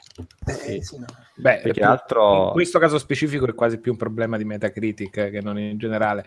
Poi il problema in generale rimane, bisognerebbe considerare un attimo di più i game as a service in maniera differente, Eh, con un costante upgrade, però. Cioè, Ma in realtà io ho un po' il dente avvelenato con questa storia di picchiaduro con pochi contenuti, sinceramente. Lasciamo stare, cioè sta roba che i picchiaduro vanno- vengono misurati un tanto al chilo, No, quindi io- io- io so- Injustice è bellissimo solo perché ti offre tanti contenuti single player, poi in realtà è rotto come la merda. Sono, Cioè, perfetto- mi- sono perfettamente d'accordo. Cioè, sta cosa qui di, di- di pesare col bilancino i contenuti del gioco è Sì. allucinante. Hanno, Cioè- fucila- hanno fucilato il porting di Street Fighter 2 per Switch per la storia del è un gioco del tal dei tali ripubblicato oggi a prezzo pieno. Sì, ho capito, ma resta sempre Super Street Fighter 2 Turbo, cioè un signor picchiaduro con due palle enormi, un gioco che ha rivoluzionato il genere e che resta tutt'oggi uno dei capisaldi del genere. Trattarlo a pesci in faccia è ingiusto. Ma io più che altro, cioè, senza scherzare, un- il mio picchiaduro preferito della storia è Mark of the Wolves di Garou. C'ha, che ne so, 8 personaggi, 10 non, non arriva neanche ai 12 personaggi, mi pare. Ed è fantastico così perché ha delle meccaniche di Dio. C'è questa roba che mi devi dare tante varianti in single player, i costumini sbloccabili, se no non sei bello. Beh, a que- fanculo. quella meraviglia di Last Blade 2 quanti personaggi aveva? Eh, infatti, cioè, sta roba di misurare un picchiaduro proprio un tanto al chilo, no, grazie. Cioè, Sì, no, perché poi veramente, io sinceramente su tutti i contenuti di Injustice 2 ci scattaro sopra. Senza problemi. Cioè la modalità finta MOBA con il clan di persone che devi essere collegato online, ma chi se ne strafrega? Chi se ne strafrega dello story mode con i personaggi, le que- i multiversi? Cioè proprio, ma chi se ne frega? Beh, Poi- vabbè, però ehm, cioè, sono discorsi che valgono a seconda del tipo di pubblico, quindi non, non- non sono così sicuro che sia completamente peregrino. Perché il super appassionato di picchiaduro che guarda oltre non si va a leggere la recensione al day one e cassa Mark of the Wolves eh, per quel tipo di contenuti e allo stesso modo eh, negare il lavoro, comunque la molle di contenuti di un Injustice 2 che si può rivolgere a un pubblico che invece ha quel tipo di contenuti interessanti, via, vuoi per i personaggi, vuoi per la licenza, vuoi perché invece sul multiverso si fa le pippe su 280 fumetti, pure vale, cioè è, è comunque un valore. Poi sta a ognuno interpretare un attimo cosa e come vuole leggere e ascoltare le cose. Vedo Injustice 2 e quando lo vedo vedo i soliti frame di animazione slegati della Nether, Sì, la solita ma- nei movimenti, poi mi girano le scatole, nel senso. Certo, perché sei quel tipo di giocatore, ma per, altri, per altre categorie di giocatori invece quelle cose hanno un valore e quelle cose le apprezzano, non è un valore No, ecco, finto, che, più che farlocco, altro, ogni, gio- è un ogni valore gioco, che si rivolge ad altri. ogni gioco deve essere valutato per ciò che è e non perché c'è un altro con più contenuti, allora tutti quanti devono avere i medesimi contenuti. No, no, no, no, ma capisco, ma infatti io non ho preso né Injustice 2 no, no, né sinceramente l'ennesima riedizione a prezzo pieno di Super Street Fighter 2 Turbo perché so che comunque io personalmente non ci giocherei e l'operazione in parte mi sembra un po' furbetta. Rispetto per esempio a un ARMS che potrebbe essere tacciato di una mancanza di innumerevoli personaggi o modalità o story mode esagerati ma che per me quel tipo di meccaniche invece mi interessano perché è un qualcosa di fresco in un ambito conosciuto, sviluppato con interesse. Secondo me è anche ingiusto dare per scon- cioè sottintendere che la gente non sappia leggere, non sappia capire, non sappia interpretare a, a chi si rivolge un determinato tipo di gioco fatto in un certo modo. Quindi No, io no. posso leggere tutte le recensioni che incensano Injustice 2 del mondo. Personalmente non lo prenderò io, io le mai. lette- no, io le ho lette, ho visto anche video recensioni, ma non mi è mai venuta la voglia. Anzi, se, se è possibile, paradossalmente hanno aumentato il mio disgusto nei confronti del gioco. Lo so, cioè nel senso, mi, ha- mi hanno dato noia. Mi hanno dato noia perché ho visto sempre le solite cose, ho visto i soliti movimenti di Mortal Kombat. E già ai tempi che so del reboot di Mortal Kombat, che era bellino, si parlava dello story mode che aveva ridefinito il genere, che tutti quanti avrebbero dovuto fare uno story mode di questo tipo. Sti cazzi, cioè proprio, almeno per quanto mi No, ma riguarda. appunto come l'hai letto tu, ma come lo leggono altri. Cioè non, non riesco a Ecco, in- in Ultra- in Ultra certo in- in- criminalizzare In Ultra Street Fighter cose. 2 sono dei criminali quando introducono due personaggi, uno più brutto dell'altro, e il secondo, Violent Ken, ha anche degli infinite combo e rovina completamente tutto. Sì, ma mi sembra che tutte le aggiunte che abbiano fatto lì siano Beh, sì. personalmente infelici. La modalità Eh, con i Joy-Con lasciamo stare che non voglio neanche Sì, cominciare. mica la prima persona, figuriamoci. Cioè, quella roba, secondo me, è un miss target anche su un altro tipo di Quel pubblico. gioco lo, lo facevano in versione digitale, lo vendevano a 10 euro e valeva sicuramente la candela. Esattamente, ma volendo, o comunque dipende, poi la percezione del prezzo è sempre ancora più personale perché dipende tutto da quanto uno ha a disposizione e quanto ci tiene a qualcosa. Però lì, per esempio, personalmente l'ho trovato veramente eccessivo. Cioè, stai facendo un disservizio a comunque un gioco che è ottimo perché ti stai ponendo sul mercato veramente allo stesso prezzo di ARMS con una roba che ha 20 anni e tutte le aggiunte No, che beh, hai costa, fatto costa, costa un po' meno, eh, costa 39,90. Sì. Boh, costa sì, 20 10 euro. euro di meno e tutte le aggiunte che, che hai fatto sono infelici di partenza. Quindi, boh, Sì, infatti. Cioè, sì, veramente andarsi andare a giudicare è meglio quello o una versione sulla E poi, Virtual e poi- e Console poi ancora non poi- esiste di Switch. E poi, Eh, giusto, so, giusto, eh. giusto, giusto per tirare all'amo noi che ne abbiamo il culto, hanno messo le illustrazioni di Bengus, che, che mi sembra veramente, oltre al danno, la beffa. Cioè, mi sembra di essere preso ulteriormente per il sedere, cose che vorresti vedere, che vorresti goderti. Cioè, da un lato mi metti le, le illustrazioni di Bengus, santo subito, e dall'altro lasci quell'art design di Udon, che è una roba deprimente, deplorevole. Non, sì, questa decisione di Capcom assolutamente discutibili. Facciano loro, vedano loro a questo punto. Però Spiace, eh, perché, perché sempre Super Street Fighter 2. vabbè, è chiaro, cioè, ma sul merito del gioco originale non c'è da discutere, semplicemente pietra miliare e ancora oggi godibilissimo. A quel prezzo là, a me, che amo molto, mi hanno spaventato e ho detto no, grazie. Aspetteremo, io aspetto un calo di prezzo, sono sincero, se mai avverrà. Eh, diciamo che sono uno che non è che ne butta pochi di soldi nel cesso. eh. fra, fra Kickstarter vari, statuette, cose. Ah, finora Kickstarter, a parte un paio di cose che mi hanno deluso, mi ha detto veramente culo, ma sono stato abbastanza, diciamo, sul termometro sulle cose che mi interessano realmente e su cui posso dare fiducia, cioè sono pochi i- i- le cose alla Le cieca che ho finanziato. No, ma soprattutto i rischi, salti nel buio veri. Cioè, Eh. salto nel buio vero poteva essere Hyper Light Drifter che non conoscevo chi l'ha fatto, come l'ha fatto, ma mi era talmente piaciuto il pitch e poi a bucio di culo il gioco è venuto fuori fenomenale. Però quello Ah, come ripeto, Hyper Light, eh, Hyper Light Drifter, perché in bellissimo, offerta e- belli- vai subito. Secondo me Eh, Fenomenale è l'aggettivo che ha usato, do- avrebbe dovuto darti un indizio di come la vedi. Sì, sì, no, però Per inciso, magari- ad- adesso te lo giochi anche a 60 frame. Eh, quindi- Ma non solo gli ho buttato soldi ad- addosso che mi è arrivato l'artbook adesso, ma ulteriormente mi sono comprato per i cazzi miei la felpa. Cioè, questo tipo di, questo tipo di, di- di amore totale ho avuto. Comunque, ecco, è, è- in offerta al 50% e fino a questo momento, modalità faina, non è mai sceso oltre- sotto il 50% di sconto. Quindi, Se, se trovi l'edizione con la colonna sonora, non so se l'hanno fatto, prendi quella perché la colonna sonora è qualcosa Mamma mia.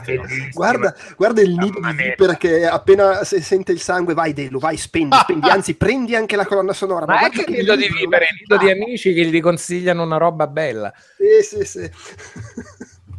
Dai, andiamo, andiamo avanti, andiamo avanti. Tanto- allora, io sarò velocissimo, eh, visto che si è conclusa la stagione di The Walk- la, terza stagione di Walking Dead del- di Telltale, eh, New Frontier, così proprio velocemente per dire co- com'è, è la terza stagione di The Walking Dead, eh, quindi è un po' peggio della seconda, che era un po' peggio della prima. Eh, fine. Eh, è quello. eh. No, e c'ha una cosa, c'ha il ricatto proprio emotivo che dici, vabbè, potrei anche non andare avanti, però c'è dentro Clementine che comunque No. la storia è sfiziosa, di affanculo, voglio vedere come continua e quindi vorrò vedere come andrà avanti anche nella Io ho giocato e finito solo il primo e mi è piaciuto, ma non ho avuto quel trascino. Mi sono perso il secondo che quando è uscito ero pieno di roba da giocare e poi non ho più avuto lo stimolo, ma secondo me mi sono un po' perso il gusto delle robe del Tale. Sì, Eh, ma- ormai anch'io. Ma lo- l'ho perso anch'io, temo, perché appunto Ma giocando a questo mi piace, Eh, perché vabbè, e vabbè. Wolf Among Us mi erano piaciuti. Però poi Sì, secondo me quel genere narrativo è riuscito a, a dare un sacco di cose su un sacco di altri binari. Quindi se uno vuole abbeverarsi su quel genere là, veramente un sacco di scelte. Vorrei giocarmi qual è quello di Edwin, Edwin Finch che mi hanno detto che è bello, Sì. me lo vorrei A giocare. What Remains of Edith. eh, Edith Finch, sì. Esattamente, sì. Sì, comunque fondamentalmente ha rotto il cazzo. Per, per- vabbè, oh, sono è diventato un passati po'... Cioè, cinque- mi sono, dà sono- sono passati cinque anni ed è sempre la stessa roba. È un po' Esatto, mi, mi dà un po' l'impressione della formuletta invece che dello sfizio di... è totalmente a la fare- formuletta e non è neanche, secondo me, anche comunque ca- crollato sensibilmente eh, la bellezza. La qualità sì. Perlomeno Ma The Walking Dead, non è che ho giocato tutto quello che ha fatto Telltale. Eh. Però Eh, ne- eh, Madonna. quanti cazzo ne hanno fa- ne fanno Eh, adesso? adesso, eh, adesso c'è Minecraft stagione 2 pure. Ne fanno, se- ne- ne fanno sempre troppi. Mi sono persino preso a un certo punto c'era il season pass a due lire, due spicci tirato a press di Game of Thrones. Non ne ho mai installato neanche il primo episodio. Eh, ma del resto il modello è quello, il motore è quello, lo aggiornano per carità, cioè, si vede un Mm. miglioramento grafico, però nel senso non credo che ci, ci sia questo enorme investimento per fare i nuovi, al di là del doverli scrivere e vabbè, poi produrre. Tant'è che sono anche molto più regolari nelle uscite, per cui gli viene anche fa- Mm. più facile probabilmente, quindi ne fanno una valanga. Ma andiamo avanti. Eh, Pocotto, cos'è Nonguns? La- non, non non la pronuncia esatta, non- francamente la ignoro perché sulla U c'è, una c'è tanta di dieresi, quindi... Ah, È tipo Non Guns? non Niente ganza, pistole? non ganza a questo punto. Allora, diciamo subito che se Dead Cells era un delirio, questo è anche peggio, nel senso buono del termine. Ed è, diciamo, e aggiungo anche che per me, amante dei roguelike, eh, magari anche ibridizzati con un po' di platform, è un gran bel periodo. Questo vi annuncio subito che quindi Non Guns lo, lo sto apprezzando tantissimo. Adesso Steam mi dice che sono a 33 ore di gioco, macinate circa nell'arco di un mese. Porca miseria. Quindi, allora, è, è un gioco molto molto strano perché, punto primo, non ti spiega nulla. Cioè proprio niente. Zero assoluto. O sperimenti o sperimenti, non hai tante soluzioni. E si apre con uno dei menu più strani e deliranti che ricordi negli ultimi anni. La prima volta che viene fatto il caricamento, accedi a un, eh, una specie di, gio- di gioco nel gioco, in cui controlli, e lo controlli ogni volta, un- una specie di silhouette, di personaggio stilizzato arancione, che dovresti essere tu a questo punto, che eh, vive in un monolocale, in monolocale dove ha un tapirulan, un telescopio, una, una valigetta con, una- con un codice numerico che non sono mai riuscito a decifrare, un letto che serve semplicemente per fare quit, cioè proprio ti butti a dormire, tira giù, il, tira giù praticamente il materasso, si butta dentro e dorme, e un computer al quale si siede per giocare. E già questa cosa qui non è poi così, non è così più ordinaria. Eh, praticamente cosa controlli? Controlli un, eh, uno scheletro vivente, uno scheletro costretto per motivi incomprensibili eh, a eh, schiaffarsi sempre in eh, un dungeon. Un dungeon è composto da, da quattro mondi, popolato da creature stranissime, a cavallo però fra il, na- il design fra il naif e il macabro. Cosa- ci sono che so, dei- degli enormi alluci eh, che camminano e sputano palle di carne, ci sono delle dita mozzate che si trascinano come se fossero dei vermi, ci sono delle mosche che sembrano proprio quelle di CSI, che so, eh, è, un così, fa sorridere ed è vomitevole allo stesso tempo. Tanto è bello vomitare mentre sorridi perché poi Ed è ti tutto quanto A denti stretti. è tutto con un'estetica bidimensionale, sì, scusa, perdon, con un'estetica monocromatica, salvo i mostri stessi che sono contraddistinti da tre sfumature cromatiche che ne indicano il grado di pericolosità, che va dall'arancione, che è il più basso, fino al verde, quello di livello più danno. L'idea di fondo è un gioco che si basa sulla reincarnazione continua e sulla volontà di potenza. Per quale motivo? Perché esplorando il gioco, esplorando i livelli, ottieni incappi in dei forzieri. Per aprire i forzieri devi consumare parte della tua energia vitale, simpatia assoiante. E dentro i forzieri ci sono delle carte. Le carte ti aumentano le caratteristiche del tuo personaggio, ma non te le aumentano definitivamente, te le aumentano per un po'. E in alcuni casi si sommano, in altri casi no i valori. Oltre a questo, negli incontri dei cultisti, che sono proprio messi in delle gabbie da, da canarino, e liberandoli questi fanno ritorno alla- alla- al campo base, al cimitero base, perché è proprio un cimitero fondamentalmente, e iniziano a pregare per te. C'è questo aspetto del gioco praticamente che è legato ai clicker, non so se aveste presente questo genere, che a me non piace, però so che è abbastanza in voga, di quei giochi in cui premi sul mouse come un forsennato per vedere dei valori che aumenti. È come che so, ti regala l'emozione del listinazionario Mibtel, cioè sei lì di fronte, oh che bello, sono salito, ho cliccato, è andato sui valori. Qui in questo caso sei incentivato a sparare perché ogni volta che spari aumenta un valore che sono l'equivalente delle anime di Dark Souls. E come tali devono essere investite, eh, che so, per comprare delle armi, possono essere investite per comprare dei power up. Quindi tu sei portato all'infinito ad entrare nel dungeon e ad uscirne attraverso delle finestre che sono presenti e ben indicate, soltanto per eh, sviluppare un certo personaggio, per sviluppare le sue caratteristiche, per farlo diventare sempre sempre più forte. Con il problema che se farmi le armi e le fai potenti, e per farmare le armi c'è una specie di eh, mausoleo circondato da te- dei teschi di animali e proprio da tutte quante le armi. Tu buttandoci le anime dentro mh, fai diventare lo- gli scheletri di carne fondamentalmente.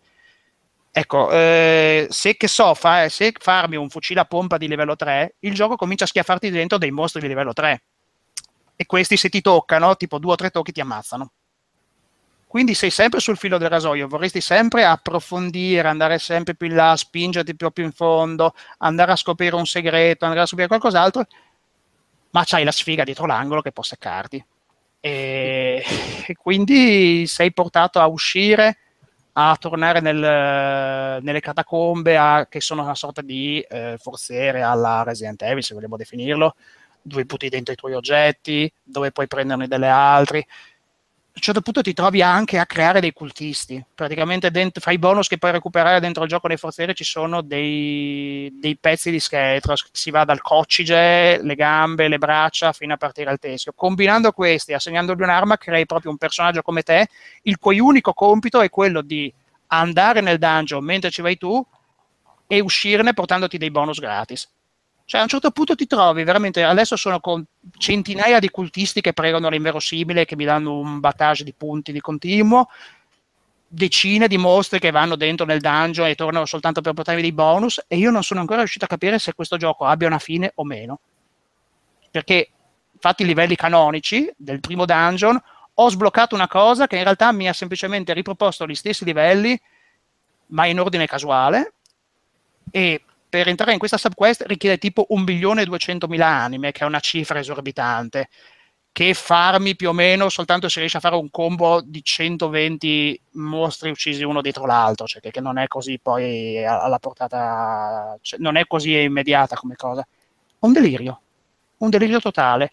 Bellissimo perché, beh, parte la colonna sonora che è fantastica, ha un sistema di controllo al bacio, funziona benissimo, e l'idea di fondo, una volta che hai cominciato a esplorarla, una volta che hai cominciato a capire le meccaniche, una volta che sei riuscito a entrare in sintonia col gioco, gioco che fa di tutto perché al tu non ci entri, perché non ti dice nulla, ecco, una volta che sei entrato in sintonia lo apprezzi tantissimo, anche se non avesse un finale ne andrei comunque matto, nel senso per l'idea di fondo e per come viene veicolata e per tutto quello che c'è. C'ha solo un piccolo problema. Credo che il team sia molto piccolo e sotto il profilo della programmazione non è il massimo della vita, nel senso che ci sono state delle patch che hanno dimezzato il frame rate, altre che ti costringevano a entrare nel gioco, uscire e riavviarlo solo per poter giocare con una fluidità decente, insomma sotto questo profilo c'è un po' di lavoro da fare, va detto che loro patchano abbastanza spesso, però mi sembra un dettaglio, non voglio dire trascurabile, perché magari può dare fastidio, però a livello, cioè a livello di meccaniche, a livello di direzione artistica, a livello di progetto globale, mi sembra un gran bel gioco. Quindi per me è bene. positivo. Bene, bene, bene. Bene, uh, Tekken 7 tutti ci state giocando? E state usando tutti il personaggio di Walone che colpisce da solo? No, stiamo usando tutti Walone più che altro. questo, questo fatto che Sì, io- io grazie, ho fatto- grazie al magico editor del gioco puoi, puoi, fare, puoi creare Walone in Io ho creato Eaci Calvo, quindi potrei... che meraviglia. Eh, no, beh, eh, si può dire che essendo un Tekken dispari è un Tekken molto bello. Visto che c'è un po' questa cosa, almeno giocarlo su PC, perché poi su console ho letto, ho letto e sentito che No, è è inguardabile su console. È Eh, tipo eh, i film eh, di Star Trek che si alternano. Ma scusate, è la, è la legge di Windows che si applica a Tekken? No, so- Eh, no, però è abbastanza... i cioè- giapponesi che non sanno programmare con uh, Unreal. uh, No, no, intendevo sul numero dispari. Eh, no, eh, beh, beh, di, cioè, eh, di sì, solito, sì, sì, di c'era- solito c'era- c'era questa cosa che c'era i questa Tekken gag di- dispari erano belli. Questa gag di Windows che soltanto i numeri dispari del sistema operativo sono sistemi operativi buoni, invece gli altri praticamente... Vabbè, lasciamo stare, dai. eh, No, vabbè, comunque eh, mi, mi ricordo, cioè, mi ricordo che tipo Tekken 3 era bello, Tekken 4 era una chiavica, Tekken 5 era bello, Tekken 6 penso di averlo saltato a pie pari e, e Tekken 7 è arrivato e tutto sommato a, a- riporta i fasti de- delle belle, delle belle, dei bei pomeriggi di menare di una volta. Ho letto, correggetemi se sbaglio, che all'anno di grazia del 2017 non ci sono ancora dei training mode di combo alla Street Fighter, nel senso i challenge mode dove... No, non c'è il challenge mode, però il, diciamo che a livello di training permette un discreto numero di opzioni. Sì, sì, sì, Sì, cioè, Tra poi virgolette, tra virgolette, l'anima di Tekken è sempre stata quella di avere 500 miliardi di mosse, combinazioni di taste, però alla fine ne fai una scrematura e te ne tieni un tot perché sono quelle che funzionano. sì, sì, sì. Beh, sì, anche perché non tutte le mosse sono combo, ma in realtà a volte sono, sembrano combo, ma in realtà non lo sono. e- o O magari, o magari fanno effetti combo soltanto in counter, come erano 5.000 variabili. Esattamente. Toglietemi un'altra curiosità, ditemi che non c'è ancora la regola del calcio destro automatico di, di Iaci, che era una delle cose che odiavo di più nelle primissime versioni, che non, non sopportavo. e Yachi aveva una roba fastidiosa che se gli entravi con un colpo e lui partiva col- con la gamba destra ti faceva la counter automatica e tu non potevi mai fare niente, era un fastidio per me che non finiva mai più. Oddio, non... io uso Yachi, ma uh, magari scopro sta tecnica e vinco finalmente online. no? No, no, la- ma, ma- guarda, sto parlando di roba agli antipodi, sto parlando di roba Tekken 2 e Tekken 3, cioè Ah. del 15-18. Ah, io ho notato che su alcuni, su alcuni personaggi che conoscevo, che, che magari non usavo io direttamente, ma di cui conoscevo i pattern delle mosse, perché tutti i miei amici che, che ci giocavano usavano quel, quel tipo di pattern o quel tipo di combo, ho notato che per alcuni hanno, hanno cambiato diverse cose. Non tanto nel... Cioè, non, non li hanno, non li hanno drasticamente cambiati, ma a livello di eh, poi vabbè, tecnicismi tipo contare i frame o comunque velocità delle animazioni hanno fatto dei piccoli lavori di cesellatura per cui eh, ci sono le stesse cose che c'erano prima ma funzionano in maniera appena appena un po' diversa e... La- l'altra cosa che spero è che il palla di lardo, quello che specie sembra Paul obeso, non sia ancora il personaggio sgravo che utilizzavano tutti nei tornei e che era la noia mortale da vedere. Bob. Sì, No, è bru- brutto come il colera, cioè il vomito era preso. No, guarda, io quello che posso dire di questo Tekken è che hanno avuto una buona intuizione con come hanno gestito, tra virgolette, le super mosse. Mm, sì. Sono attivabili con delle combinazioni quasi sempre molto semplici, qualcuno l'ha un po' più complesso. Akuma c'ha, che c'è Akuma in questo Street Fighter 7, c'ha proprio la stessa mossa, quella dei 100 pugni che fa in Street Fighter con i stessi input come easter egg. Diciamo che quest- ci sono queste specie di super mosse che an- si attivano solo quando sei sotto un certo livello di, di barra dell'energia. Sì, quando sei fanno- quasi morto sì. eh, esa- assorbono un colpo, quindi se vieni colpito una volta la mossa continua a proseguire e sono devastanti. Quindi verso la fine degli match si assistono a delle situazioni super tese dove ognuno cerca l'apertura nell'altro per riempirlo di sganascioni con questa super combo ed è veramente figo. E tra l'altro è anche un po' tattico l'utilizzo perché mentre sei in questo stadio, eh, stato, le mosse fanno molto più male, però ovviamente la super ha un damage output molto maggiore rispetto alle singole mosse per quanto potenziate, quindi c'è questa sorta di trade-off di capire quando buttare la super, quando conservarsela. Mm, mi è piaciuta molto come introduzione, non, è- non rompe nulla, ma riesce ad aggiungere, anzi, che non è Sì, sì, banale. fa- ti, cambia, ti cambia abbastanza l'inerzia del gioco, sia, sia che la usi proprio come finisher eh, brutale, cioè nella Sì, speranza sì. di salvare il match che evidentemente stai perdendo o comunque non ti sta andando benissimo, eh, sia proprio come, come, come momento di tensione massima per cui tutti e due si usano la u- devono usare la ulti per, per cercare di, di- di arrivare alla fine del match e di vincerlo. Anche perché poi magari capita anche che tipo tutti e due hanno la, la mossa, la, Sì, sì, mossa sì, sì. finale e, e tipo uno la usa ma l'altro ha comunque 15% di vita o anche meno, per cui tipo veramente lì la tensione, perché lì ti sei giocato la, la ulti e hai comunque niente di vita, quindi devi veramente aggrapparti a bucio de culo. Vabbè, quindi comunque bello. Sì. La- lo story mode mi ha, mi ha- un po' detto pesce, perché... Ah, c'è una cosa bellissima dello story mode che vale la pena di essere citata è che ogni personaggio parla la propria lingua nativa. Ah, sì. Quindi c'è Nina che parla in inglese, degli Hachi che lo risponde in giapponese e Sì, c'è Claudio, c'è il personaggio personaggio italiano, italiano, che esatto. risponde in italiano e si capiscono tutti tra loro, è fantastico. Sì, sì, sì. È peggio che all'Oktoberfest. Sì, esatto. Beh, comunque con Akuma eh, diciamo che è l'unico segnale che mai avremo di Tekken versus Esatto, esattamente. Sì, sì. Visto che praticamente Sì. Ara- Arad ha detto che il progetto non se ne fa più nulla, praticamente non è che l'ha detto candida- cioè, non l'ha, l'ha fatto capire fra le righe, quindi que- questo è il contentino di, di una disgrazia, perché a questo punto si è rivelata tale di una, di una presunta storia d'amore che era nata addirittura nel 2011 e che non è mai aggiunta a compimento, cioè veramente... Mamma mia.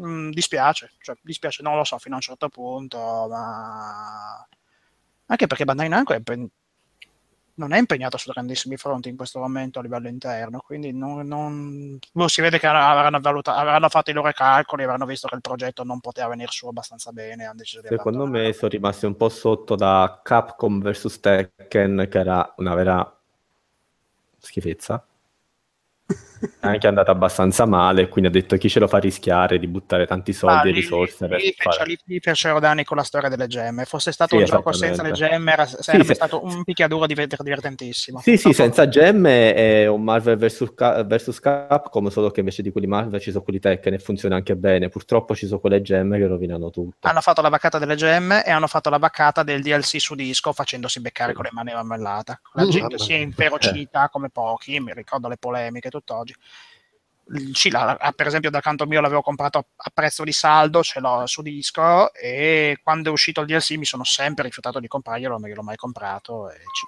c- proprio zero. Mm, e, e, mi spiace perché questa storia delle gemme ha rovinato, c'era, c'era gente, leggevo, che faceva, faceva, veramente, giocava soltanto in difesa con Ugo, con l'autoblock ed era impossibile da toccare, era una roba fastidiosissima. Sì. Bah. Ovviamente per, per non fermarsi e per non essere contenti dei guai che hanno fatto, nel prossimo Marvel vs. Capcom ci sono le gemme, quindi grande Beh, Capcom. Eh, scusa, è, è, è il self co- è l'autocombo premendo soltanto un pulsante che fa 8, chi- 8 hit a caso, compresi gli air combo. Eh, quello purtroppo è diventata una tendenza di sti picchiaduro giapponesi, la teneva pure, la tiene pure KOF 14, non, non lo capisco perché la mettono. Oppure la super premendo solo due tasti. Cioè, fa, allora, la loro idea è quella di abbassare la barriera d'ingresso e quindi rendere il tutto più accessibile. Ma, ma così lo, ban- lo, ban- lo, banalizzi. Cioè, se, mi fai un, se, ma... se, se, basta premere il quadrato sul pad PlayStation per fare un auto hit combo, è offensivo al pudore. La gente che si è imparata i chain combo per una vita con le tempistiche e ci, si spendeva anni e anni e anni sì, su io spero, io spero, che diminuiscano molto. Stiamo parlando della demo di Marvel vs. Capcom Infinite che è uscito, lo story demo e spero che abbassino i danni che le autocombo fanno, perché al momento sono troppo veramente Preciso. elevati. Ne ho lette cose molto brutte. Ma guarda che il demo dello story mode è terribile. C'è Capitan America che si è dimenticato il collo a casa. Come di grazia? Cioè senza collo? Sì, è terribile, sono i modelli poligonali sono ah, terribili. Sì, c'ha, c'ha, lì, c'ha una faccia... C'ha, lì deformata dalla, come se sì. l'avessero buttato l'acido in faccia. Esattamente, da, Dante, Dante, sembra Ken, però con uno che gli ha messo un accendino sul volto e gli ha sì, sciolto un po' la faccia. Ro... Sì, sì, sì, Candy Barbie, esatto, quindi una roba vergognosa. E in realtà di fondo ci sono belle cose nel sistema di controllo, però l'autocombo rovina davvero tutto. Rovina davvero e tutto. Soprattutto ho letto male. già cose insopportabili del tipo personaggi tutti quanti col Season Pass, che già con Street Fighter 5 siete veramente lo schifo e se lo fate anche con su Scapo non dovete solo che vergognare. Beh, ma in realtà no, non è... Cioè, avevo capito che lo, stav- lo volevano fare o comunque lo faranno anche con Tekken, perché tipo Eddie non c'è No, Eddie c'è. Un altro non c'è. Non c'è Christy. Ah, ok. Beh, sì, comunque cioè, mh, andranno ad aggiungere qualcuno con qualche season pass. Anche ah, vogliono fare la killer instinct. Credo. Vogliono fare la killer instinct in estrema sintesi. Eh, pot- potrebbe essere. Sì, ma voglio dire, ma con Street Fighter 5 siamo già al secondo season pass per il secondo anno consecutivo e comincia a essere un po' la sì, presa sì. Certo cioè, dai, su, non si può continuare queste condizioni.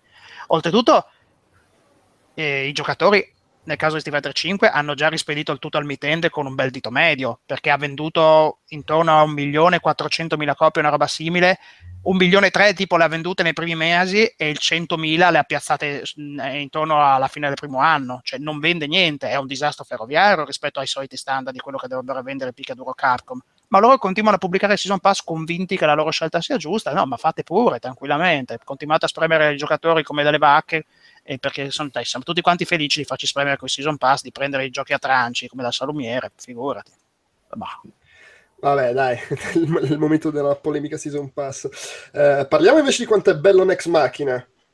Eh. Quedex, che tu sei lì nelle retrovie e non hai detto niente fino eh. adesso. Ma ti vedo che ci giochi anche tu ci gioco, è bello. Eh, abbiamo aspettato vent'anni che quelli di Housemark tornassero a fare qualcosa per PC. E quando l'hanno fatto è Ganzo. Eh, no, beh, dai, die- sono dieci anni che facevano solo la roba in esclusiva con Sony. Tra l'altro, anche questo si ricollega al fatto che Sony si è rotta il cazzo degli indie. Sono sicuro che siano soltanto dieci anni, perché io mi ricordo l'ultima roba che hanno fatto loro per PC, e me la ricordo era qualcosa... Ultim- no, Ultimate Snowboard, può essere? Era quello per, eh, lanciato per, per far mm, vedere quanto erano belle le 3D effects. Trans World Snowboarding. No, quello era per Xbox. Era Supreme Snowboarding. Cioè, del 99. Sì, no, però, del- nel senso, del nel, nel 99. 2007 s- erano solo su PlayStation, tipo. A parte una roba in golf. Cioè, hanno fatto, tirato fuori tipo 10 giochi tutti su console Sony. Ah, allora, insomma, No, no, tornando... Outland è uscito anche su PC. È vero, hai ragione. Outland è Ah, vero, fatto per Ubisoft ed è uscito anche su PC e 360. È vero, è vero, è vero. Vabbè, comunque, in ogni Di- In ogni caso, è bello? Devo dirlo io? Qua l'hanno giocato No, vai. È bello, è bello, è bellissimo. È bellissimo. Ma tra l'altro, cioè, pensa, pensa a questi che sono die- dieci anni, che, ma se vuoi anche dal 90, perché il primo gioco è del 96, Superstar, da- che fanno solo giochi ispirati alla roba di, di cosa, di Eugene Jervis e si ritrovano a fare un gioco con lui ed è bellissimo. oltretutto. si stanno tirando delle seghe. è, è quella roba lì del tipo che lui è arrivato e fondamentalmente ha detto oh ma comunque belli e bravi però adesso vi spiego come farlo veramente bello." sì, ma che poi l'hanno, l'hanno tipo incontrato al bar al- a, a una premiazione develop, roba del genere. Ha detto, Senti, ma non è che magari facciamo un gioco assieme, figata, eh, consulente? Vabbè, comunque è bellissimo a vedersi, è bellissimo a giocarsi. Ci sono un paio di cose che mi danno, mi danno un, un pochino nervoso. Eh, il modo in cui vengono gestiti i power up è fastidioso perché quando muori, eh, l'ultimo power up che, che avevi eh, viene- rimane in, uno- in una parte del livello, nel punto dove sei morto. Quindi tu devi andare a correre a riprendertelo. Rischi Però- morendo di nuovo, probabilmente. Beh, sì, no, beh, se, se non sei proprio goloso, lo fai con un minimo di timing. Soltanto che eh, se, cioè, alla fin fine, perdendone uno, metti che tu muori prima di riuscire a raccattarlo di nuovo, inizi in una, una spirale di sconfitte che diventa fastidiosa. Soprattutto perché se, se- se va di sfiga che stai... eh, che, che, mh, allora, io ho giocato la, la modalità arcade, la- che ti permette di fare il, cioè, insomma, di inserire di- hai crediti infiniti, quindi di, di continuare la partita quanto vuoi, ti azzera lo il, il punteggio.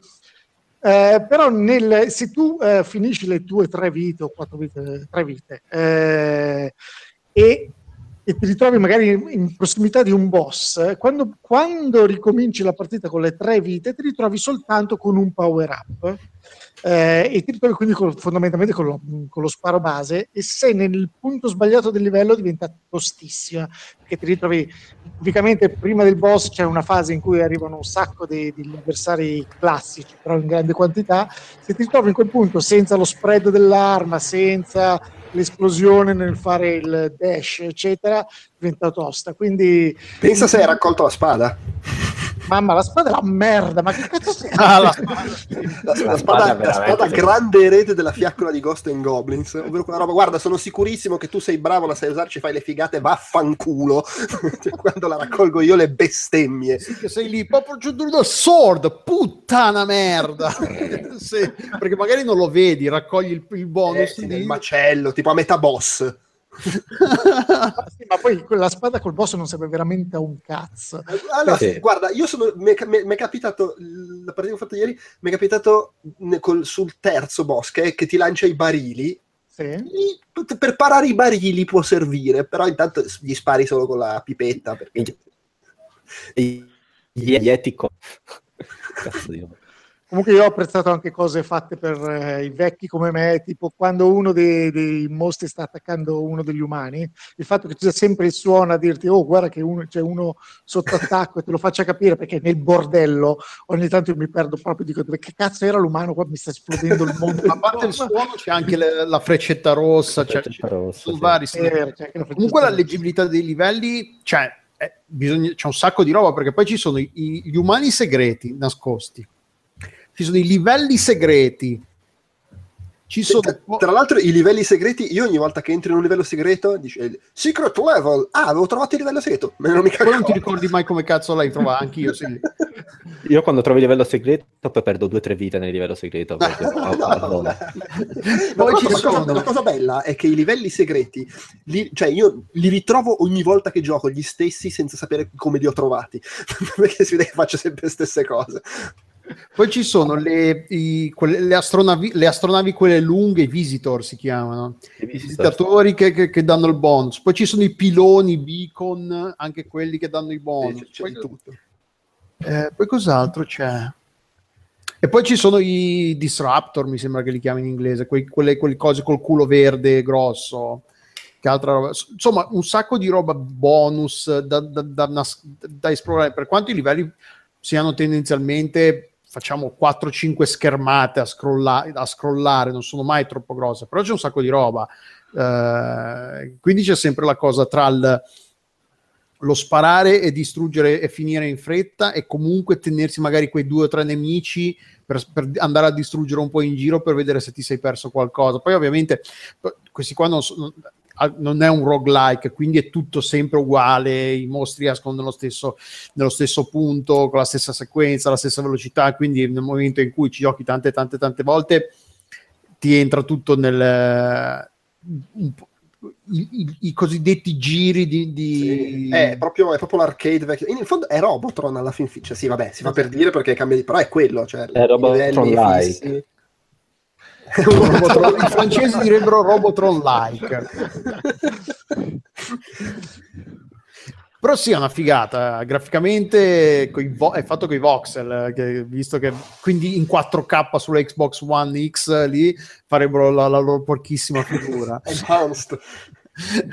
Però sì, graficamente, però sì, nonostante sia casinatissimo, ci siano 8 milioni di esplosioni casine, eh, rimane tutto sommato leggibile, perché comunque anche se non hai, anche se il tuo personaggio poi magari non lo vedi, comunque hai, hai la percezione di dov'è, perché comunque Sì, vedi sì. da dove partono gli, gli spari, quindi non, non non giochi mai alla cieca. Poi c'è questa cosa del, del- dello scatto per evitare che, che si deve ricaricare l'esplosio- l'esplosioncina che fa quando, sblocchi, quando trovi il power up dell'esplosioncina.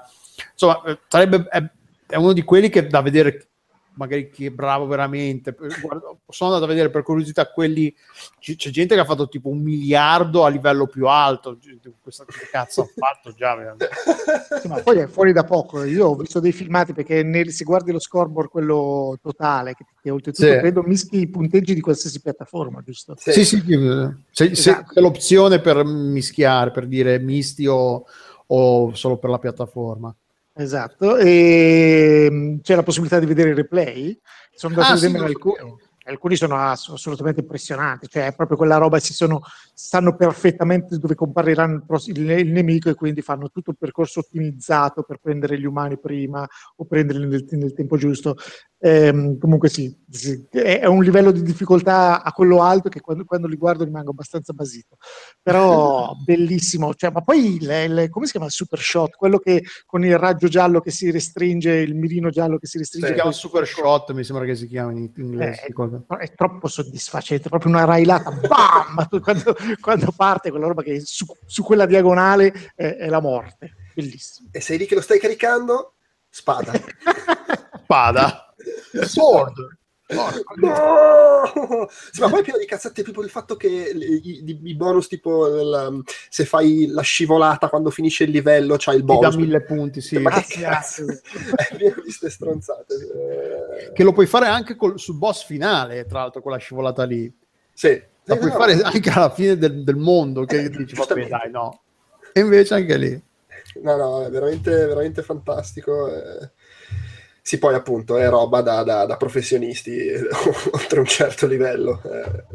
Anche Sì, no, è- sul è- discorso della leggibilità, secondo me è molto è vero, è vero che è molto leggibile, perché ad esempio mi capita di morire dicendo ah, non l'avevo proprio vista sta cosa, però in realtà non l'avevo vista perché mi stavo concentrando su un Perché altro guardavi da sparo. un'altra parte, sì, anche succede. Se muori, mh, succede perché magari sta- ti stai difendendo da una, da un- da un- una, una minaccia da una parte dello schermo, però ti stai spostando. Sì, sì. Beh, a, e- a me fregano sempre i cerchi, quelli che si allargano da, da- da- da- alcuni nemici ti sparano il cerchio. le- quarto laser, mondo, se non sbaglio. Eh, esatto, e che te lo sparano e oltretutto te ne sparano uno quando li distruggi, che mi Sì, frega esatto. bene, Sì. delle volte me ne dimentico. Su quelli proprio c'è delle volte che mi ammazza il cerchio, rinasco, mi ammazza il cerchio, Ammazza lo rinasco, cerchio. mi- dopo due, due o tre vite perse, allora, coglione, evitalo sto cazzo di cerchio. Eh, che poi sono le volte in cui perdi tutti i power up e a quel punto sei fregato. Sì, perché poi non è, non è brutale come nei, negli sparatutto di Io- classici. Sì, non è Gradius che perdi tutto morivi e perdevi tutti i power up. Qui la, la perdi, come ha detto Davide, la perdita di power up è graduale, ne perdi uno alla volta. Però a volte anche solo uno, tipo se poi dipende anche da quale. Generalmente il primo è magari lo scudo, perché magari è quello che perdi prima, poi lo ritrovi, perdi, lo ritrovi. Madonna, che- la- l'ansia quando, quando, eh, sei senza scudo. datemi- uno scudo. Dov'è uno scudo? Datemi un cazzo di scudo. Spari tutte le rocce sperando che nascondano scudo. Eh, bello, bello, bello, bene, bene, bene. Bello, bello. Non c'è bisogno di aspettare, di aspettare Xbox One X, eh, su PC è fantastico. In 4K è a 140 fps. Senti, sentilo come si tocca mentre lo dice. Senti proprio il rumore delle dita. Che... Tra l'altro si è, si è messo agli atti che l'ho appena comprato ai saldi di Steam. Che poi in Bravo. realtà non è neanche saldi, è solo l'offerta lancio, quindi. Ma vabbè, eh, non ti preoccupare. Hai Comunque bene. soldi che se ne sono andati via. Anche perché, insomma, poveracci a- a- alle tre presentavano il gioco su un tavolino fuori dalle hall. Per questo, questa cosa ci sono rimasti proprio male con Sony. eh. Eh, Vabbè. Ehm, Rincast merda comunque. Esattamente. Eh, giusto per rimanere sullo stesso genere, velocemente, Sirius M. Bogus di Tour, ma per- Allora. perché esci lo- assieme a Next Machina? Chi te lo fa Eh, fare? infatti, infatti, il vero difetto del gioco, che in realtà è molto carino, è che è uscito insieme a Nex Machina e, e al Quindi momento... basta. Eh sì, perché in realtà è molto caruccio. È Sirius Sam fatto con la visuale a, vo- a volo d'uccello, proprio la stessa cosa. Quindi centinaia di nemici che ti urlano in faccia e tu li devi sparare con le armi più improbabili. eh, quella, quella situazione ridicola di Sirius Sam in cui loro ti corrono avanti e tu andando indietro li continui a sparare girate in tondo come tipo una puntata di Ben Hill, solo che Ben Hill a un certo punto caccia la mitraglietta e fa quello tutti quanti. Eh, ma è, è quella di cosa lì. Che sarebbe stata memorabile, peraltro. sì, ma è quella cosa lì proprio, veramente è quello. E quindi, beh, se avete, se i Sirius Sam vi sono piaciuti, prendetevelo. È giocabile con amici, purtroppo al momento solo online, però... È giocabile con- amici purtroppo. No, purtroppo, perché purtroppo solo online, in locale non si può giocare, che il locale con rutto libero sarebbe stato ancora meglio. E ha tante cosette di contorno sfiziose come degli slider per modificare difficoltà, drop dei- degli oggetti, drop delle cure, prendere le cose ancora più difficili, un po' più facili, anche delle modalità multiplayer eh, competitive, quindi c'è proprio un deathmatch con fino a 12 persone che si possono sparare da qualunque e anche un editor di livelli per ricreare i propri livelli. Secondo me è un bel gioco, è divertente, fa il suo, è fatto dagli stessi di Hammerwatch, quindi comunque gente che con i, giochi a, a volo d'uccello ci sanno fare. L'unica cosa è che è molto insieme a bello. Next Machina. No. Vabbè, ci sarà un saldo su Steam fra qualche mese. Sì, esattamente. si prenderà. Eh, che peraltro si starà ancora giocando a Next Machina perché poi questi fanno eh, i DLC e gli aggiornamenti e le aggiunte, le modalità e quindi vabbè ciao Eh, restando in zona sparatutto ignoranti Benny Hill Pocoto, Strafe merita Beh, allora vi ho detto prima che è un gran periodo per me che amo i roguelike, perché? Perché Strafe è un roguelike, quindi gioia, gioia, gioia, gioia Gaudio. Sì, ormai sto giocando solo quelli, ma ne vado fiero a questo punto. Eh, allora, credo che sia l'opera prima dei Pixel Titans, che è un team composto da appena due persone, che si era, pro- che si era proposta su Kickstarter qualche anno addietro con la demo del gioco e poi la demo evidentemente era piaciuta a qualcuno di Devolver Digital che gli ha dato una mano e fino a quando non sono arrivati all'uscita. Cos'è Strafe? Strafe è un, è un roguelite però mascherato da FPS FPS come un'estetica eh, che richiama al periodo del 1996. Non è un, Un non, quick colorato. non un anno a caso, ma un anno che viene sottolineato a più riprese all'interno del gioco stesso e dagli sviluppatori, quindi proprio contestualizzato volutamente lì. E come tale ha un, eh, uno stile grafico molto a poligoni non nudi e crudi, ma belli, belli tozzi e spigolosi come, come una volta, con, quel con quell'estetica veramente vintage ma fatta con stile e senza voler essere ruffiani. È un gioco crudelissimo dal punto di vista della difficoltà e anche per questo mi piace un sacco.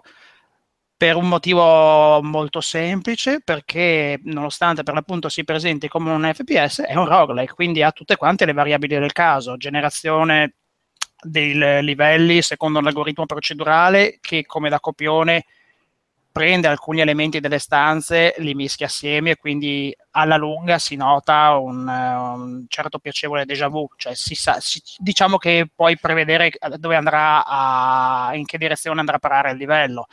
Ha una gestione delle risorse, nello specifico dei frammenti di rottami che possono essere convertiti attraverso una, una sorta di marchingegno in eh, proiettili costano 1500 rottami o armature che sono, madonna, più, più che utili, cioè senza quelle spesso e volentieri non ce la fai. E oltre a questo ci sono i classici power up, ci sono dei distributori automatici in cui sganci letteralmente il fucile e te lo ritornano dopo aver fatto la macarena, cioè proprio c'è dentro il distributore automatico un robot che fa la macarena, comunque che balla, fa la robot dance, demenzialissimo, e questi ti cambiano completamente del bene e del male lo stile di gioco. Con la, con la mitragliatrice ti trovi ad avere una sorta di Gatling gun, non con la canna rotativa, ma proprio tieni premuto il pulsante e comincia a buttare proiettili come se non ci fosse un domani. O ti fa uno sparo triplo al, al- non so se, vi se avete presente il, il classico sprite, eh, il wide shot di Contra, ecco, più o meno sulla quella falsa riga lì. È un gioco che, eh, nonostante sia assolutamente difficile, crudele e leale, perché semplicemente ti, è- ti dà quella sfida di una volta, ci devi stare e devi riuscire a imparare sempre dai tuoi errori, ti ci devi incaponire, devi sbatterci la testa all'inverosimile fin quando pian pianino, a piccoli passi, riesci ad andare avanti. Si dipana al momento eh, fra 12 livelli che sono divisi in terzine e ogni terzina è una tematica.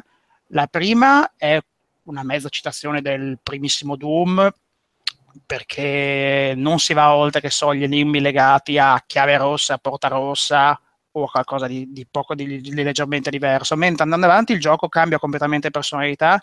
C'è un secondo mondo, è ambientato sulla superficie di un pianeta, sembra la Marte sempre, e poi diventa ancora più claustrofobico i nemici cominciano a acquistare una sorta di intelligenza artificiale. Nei primi mondi sono sol- più o meno solo dei grunt che ti arrivano addosso nella direzione specifica dove sei, mentre dal terzo mondo cominciano a apparire delle donne cecchino che ti fanno un male cane se ti beccano, soldati con un fucile a, a tre vie, gente che sputa acido. Ecco, l'acido, da intendersi come la- veramente la bava dello xenomorfo, è forse il problema fondamentale perché in ogni mondo po- po- capitano che so, nel, nel primo mondo c'è un distributore automatico di acido, io li chiamo così, sono delle, delle botole appese sul soffitto, le senti perché proprio urlano che sputano delle, delle- delle bolle d'acido e queste restano per terra, quindi una volta che ci cammini sopra ti consumano l'armatura, ti fanno un male cane, quindi devi sempre imparare, devi imparare ad ascoltare il gioco stesso, a, e coi cenni le laude a capire cosa colpire, in che ordine farlo e quando farlo è pieno di crudeltà alla Doom, vecchia maniera, come stai ritornando sui tuoi passi, che so, hai trovato la, la chiave agli antipodi del livello e devi tornare da tutt'altra parte per aprire la porta. Mentre ci ritorni può capitare che si aprono delle pareti ed escono fuori dei mostri che non avevi mai visto e che ti, ti- che ti salutano allegramente e ti fanno un culo tanto.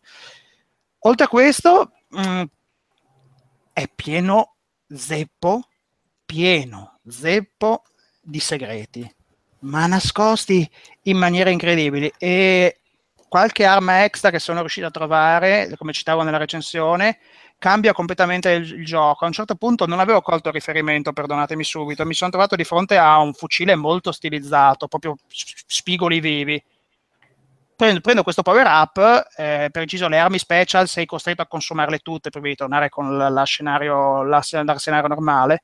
Ecco, a un certo punto, boh, com- cioè, sembrava che il gioco non, succede, non, fosse successo nulla perché mi muovevo tranquillamente ne- nello spazio. A un certo punto mi sono fermato e anche il gioco stesso si è fermato. Cioè, qui, lì ho realizzato che era il fucile di Super Hot e in quel momento il gioco ha cominciato a funzionare come Super Hot. Cioè, nel senso che, nel senso che quando, quando, ti muovevi, quando mi muovevo io nello spazio, lui si muoveva come aveva assunto le dinamiche stesse di Super Hot, roba che mi veniva voglia di augurarmi che ci, che ci sia, che so, un cheat code per avere il gioco fatto così, talmente era bella. O la mano di Devil Daggers, uguale.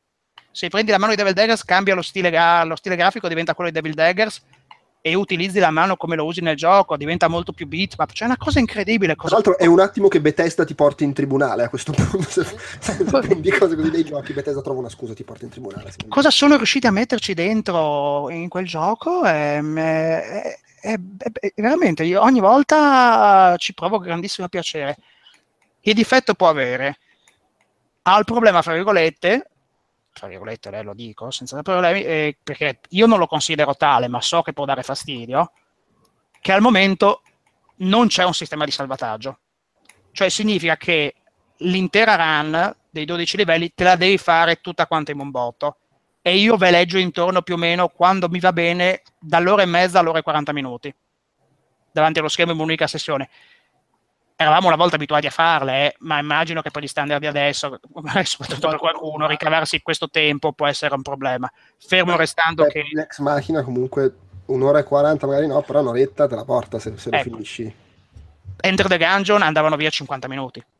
Quindi, ribadisco, per me non è un problema. Fermo restando che fra le varie cose promesse dagli sviluppatori, dai Pixel Titans, ci sarà in futuro la possibilità di salvare. Quando uscirà non è dato sapere al momento.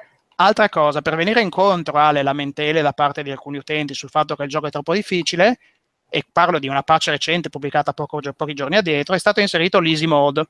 Nell'easy mode si riduce del 30% i danni, i nemici solo meno e via discorrendo. Loro sono però dei simpaticoni. Se giochi all'easy mode non sblocchi gli achievement.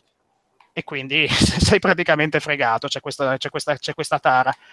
Ora, secondo me non è un gioco da scartare per l'eccessiva difficoltà e soprattutto è un gioco che va interpretato per quello che è, ovvero un roguelike. E mi dispiace, e sottolineo, mi dispiace che molte testate non siano riuscite a, tra virgolette, capirlo. Perdonatemi se apro la polemica, non, lo, non l'ho fatta in sede di recensione rimandando il momento ad adesso, ma lo, cioè, sento la necessità di farlo. C'è stato secondo me un sito in particolare, mi riferisco a Eurogamer UK, che ha fatto nei confronti di Strafe una campagna denigratoria secondo me, de- vergognosa. Prima di tutto è stata scritta una recensione supponente che non trattava nella maniera assoluta il gioco, non gli rendeva giustizia. E nella, nella recensione ci si lamentava di difetti che erano sì magari presenti nella prima release, ma che nell'analisi erano stati ingigantiti all'inverosimile. Si sosteneva che le armi non avessero il buon feedback, cioè che il gioco desse poca soddisfazione dal lato di quel termine che viene utilizzato spesso poi il gameplay. È un termine che non mi piace, però riassume completamente ciò che sto cercando di dire. Si sosteneva che l'impianto audio, le musiche, eh, comunque gli effetti sonori fossero abbastanza deludenti, che non rendessero allo stesso tempo il feedback delle armi. Ecco, gran parte di questi problemi ingigantiti sono stati risolti con una patch pubblicata nel giorno stesso d'uscita del gioco. Cioè, quindi ragazzi, ma, ma c'è un minimo di... Eh, poi parliamo di un gioco sviluppato da due persone, sti poveri cristi, nell'arco della prima stima, nell'arco de, neanche del primo mese, hanno già tirato fuori sei patch. Cioè, ci stanno lavorando come muli, hanno corretto eh, i tempi di caricamento, hanno risolto dei bug, hanno aumentato le performance del motore grafico un minimo di rispetto. Oltre a questo, oltre alla recensione assolutamente brutta, scritta in maniera spocchiosa, perché il recensore di qui sopra, di Eurogame, non, non mi ricordo nome e cognome, perdonate, non vado a recuperarlo, faceva, diceva, eh, ma io li ho giocati tutti, so tutto, quindi posso permettermi di discernere vita, morte e miracoli. Eh, a un certo punto è stato affiancato da eh, un, uno del team di Eurogamer che è reputato al reparto video, che spesso e volentieri fa dei video sarcastici, e ha scritto un, e ha fatto un pezzo che era tipo sette motivi per cui eh, Strafe non riesce a eh, catturare l'essenza del 1996. Bene, nel video il videomaker sosteneva di aver comprato Strafe eh, e di averlo praticamente di, averlo, di aver contribuito al progetto in sede di Kickstarter entusiasmato dal pitch, ma di esserne rimasto deluso perché si aspettava un FPS ma un roguelike e sosteneva che il gioco secondo lui era noioso, non, era, non aveva niente di che, ma ammetteva nel filmato stesso di non essere mai arrivato oltre il primo livello. Cioè, ma che, non mi sembra un comportamento professionale questo, non è, mi sembra l'ennesimo caso di sottovalutazione palese, mi sembra un caso di sottovalutazione palese simile a quello che è accaduto a suo tempo, se vi ricordate, con Godend, che fu preso a male parole, a schiaffi da gran parte della stampa videoludica, quando in realtà era un picchiaduro con due palle cubiche e tutta questa cosa mi fa abbastanza schifo. Beh, un caso, un caso recente, tu hai detto la patch launch, eh? è, molto, è, stata molto simpatica la recensione di Prey su IGN America che gli ha messo, non mi ricordo, tipo 4 perché aveva beccato il bug che gli aveva cancellato i salvataggi e subito, poco prima che uscisse la recensione era uscita la patch che risolveva quella cosa. sì, allora io capisco che da un lato i tizi di, di Pixel Times avevano detto potete tranquillamente scrivere la recensione, eccetera, eccetera, eccetera. Però siccome che so, Eurogamer perde, ha, per, ha, perso mesi e mesi e mesi a riportare tutte le patch possibili e immaginabili di Destiny, non riesco a capire per quale motivo non si faccia il medesimo atteggiamento con un gioco indie che ha soltanto il problema di essere indie, di essere sviluppato da due persone e non da Activision, in questo eh, caso specifico. Ma è per quello, cioè, il gioco, Ed è osceno. Parlare delle patch di Destiny fa accessi su sì, fanno click, però eh, Strafe hanno messo a posto tutti i difetti che tu dicevi tutti i presunti problemi che tu sei andato a recriminare, tutte quelle sfumature da FPS mancato che in realtà non c'erano. Eurogamer si lamentava, che so, del fatto che il, il, il mark engineer che ho citato prima, quello per fare il crafting de, degli oggetti, spunta, respawna, eh, perdonate il termine, cioè compare soltanto in un punto specifico della mappa. E ti può capitare di dover fare del backtracking, d'accordo? Ma il backtracking lo fai in un attimo perché Strafe a livello di movimenti ha un sistema di dinamiche dei salti che ricorda quello degli FPS Arena. Cioè che so, se tu ti metti a saltellare, cominci a acquisire, acquisire velocità e inerzia come succedeva in Quake 3 Arena, o le stesse armi che, le stesse armi che, che, che sblocchi all'inizio, perché Strafe si basa su tutto quanto sull'utilizzo di tre armi principali e ne puoi scegliere soltanto una per run. Una è la railgun, punto e basta. Cioè è uguale. Quindi dire che non, è un, che non è un roguelike che si rifà al periodo definito glorioso del FPS è una bestemmia, è una falsità. E io resto basito di, di fronte a queste cose. Io che c- c- l'ho, l'ho, l'ho visto, cioè, mentre ci giocavo e venivano fuori le recensioni, dicevo, ma questa gente l'ha giocato? Cioè, rispe- non è questione di mancare di rispetto alle opinioni altrui, è questione di voler vedere delle recensioni che siano argomentate per quello che è il gioco e non per quello che pensi tu debba essere. E questo è il punto che mi, che mi infastidisce a non finire. Eh, capisco, capisco. Uh, va bene, allora c'è, c'è, un momento di emergenza, Ugo sta per morire. Uh, vi saluto che domani è giornatina impegnativa. Aspetta, dici solo Polybius sì o Polybius no? No, Polybius ovviamente sì, che gli vuoi dire di no? eh, allora, l'unica roba che puoi dire a Polybius di no è che il caschetto di PlayStation VR uh, con queste temperature eh, assolutamente perché è come giocare dentro una sauna, cioè ti, mm. ti squagli la faccia, vedi annebbiato. Però un, un'unica cosa, il Jeff Minter uh, con la sua ennesima rivisitazione di Tempest, Space Giraffe, è molto meno aggressivo di quello che, che temevo. Cioè, ho organizzato tutta la seratina per godermelo. Ho voluto evitare di uccidere la gente. Sì, vol- no, ma è proprio che godito, cioè la sensazione di velocità e di presenza dentro è molto bella, oltretutto gira, vabbè che è molto semplice diciamo graficamente, ma gira come una lippa ed è godibilissimo e leggibilissimo rispetto agli standard di Minter, che può significare l'inferno per il 99% delle persone, ma che invece mi ha sorpreso in positivo per questo. Molto, molto bello da giocare, cioè se avete PlayStation VR e vi interessano gli sparacchini di cui abbiamo parlato per tre quarti di questa serata, è assolutamente un'ottima scelta. E anche la droga, direi. Se vi interessa è soltanto sì, per sì. PlayStation VR? Uh, eh, no, credo si possa giocare anche senza e credo forse sia uscito anche su non lo so, non ne sono sicuro. No, su Steam non ci ho già cercato. No, no, ma è bellissimo. È veramente molto bello. Il senso di velocità e di accelerazione in quei bei tunnel super psichedelici, proprio godibile e più rilassante pur nella sua frenesia totale di quello che temevo. Quindi Sì, com- comunque- voto su, però rimandato a settembre semplicemente per una questione di, di temperatura. Confermo comunque è solo PS4 con supporto PSVR, quindi si può giocare anche senza realtà virtuale. Ok. volendo. Eh, vaffanculo a Jeff. Ah, no, per, per il momento però, vedo che è previsto anche PC. Ah, Figurati se non fanno uscire. Però devo è, previ- dire è che previsto col anche per l'uomo. È veramente bello col caschetto, eh? cioè veramente un, come Rez, secondo me sono quei giochi che danno veramente il meglio là dentro, sia come non sporcatura eccessiva della grafica che non va a perdere quello che perde normalmente nell'esperienza VR, sia proprio come senso di immersione. Thumper pure, per esempio, col caschetto è secondo me più approcciabile e godibile di quanto lo sia senza. E questo secondo me ha lo stesso tipo di cosa, cioè il senso di presenza nello spazio là aiuta a leggerlo meglio. Va bene. Buona Allora, prosecuzione, ragazzi. Baci, baci, ciao, amore. ciao. ciao. ciao. Fabio, Ciao Sulgo. Ecco, Ciao. Fabio riemerge Non riuscivo ad accendere il microfono. Eh, per dirci proprio due cose, direi, perché oltretutto c'è, c'è anche un embargo di mezzo. Ok. Eh, su questo A- Haven Colony che stai giocando, Sì, allora l'avevo già provato alla, alla GDC, è eh, sostanzialmente un city builder eh, eh, fantascientifico mm, eh, particolare, molto easy per adesso. Eh, non posso veramente dire molto se non che eh, ha uno stile grafico inglese, nel senso che non è a caso bello. distribuito da Team 17.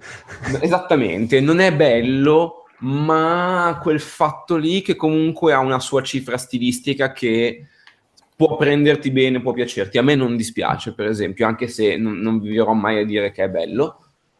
E, mm, e il gameplay è abbastanza rilassato per ora, sono veramente all'inizio. Ho giocato. che c'è sia sandbox che campagna, quindi cioè, hai- Esattamente, sì, in realtà cioè, la- il fatto campagna sono proprio mini missioni, un po' come se fosse Populus, però in ottica, è più un'ottica SimCity, è più un'ottica di city planning, neanche un city builder, perché comunque bisogna eh, gestire, mh, è più un decidere come organizzare la città che fare crescere la città.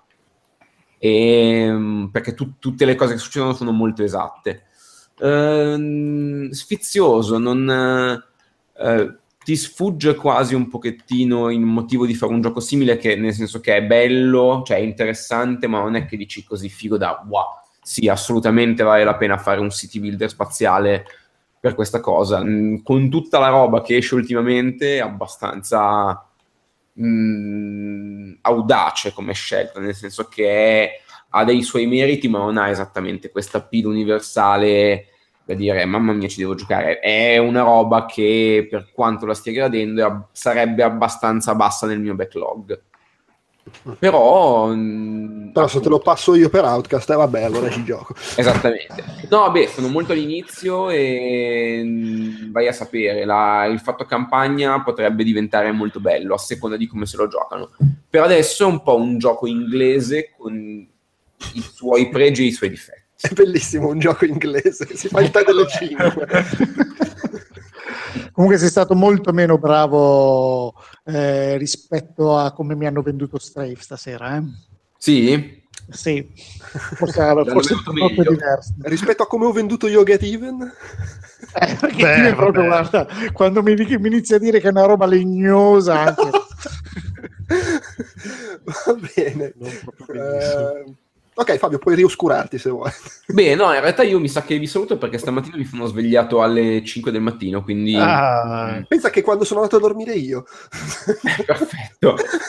Amici, vi saluto, buonanotte. ciao. Ciao. Ciao. Eh, giusto, io non, Gwent, non ci sto capendo più niente. Perché è beta? Non era già in beta prima?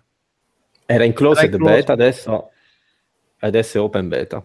Ah, e cos'è cambiato? Che ci, ci può giocare più gente? Che ci, ci può giocare più gente, c'è stata una corposa patch che ha cambiato un bel po' di cose, Uh, c'è stato un reset dei rank e mi pare anche di alcune carte, comunque collezioni di... per quanto riguarda alcune collezioni di alcuni utenti. E vabbè, per fare un riassunto, Gwent è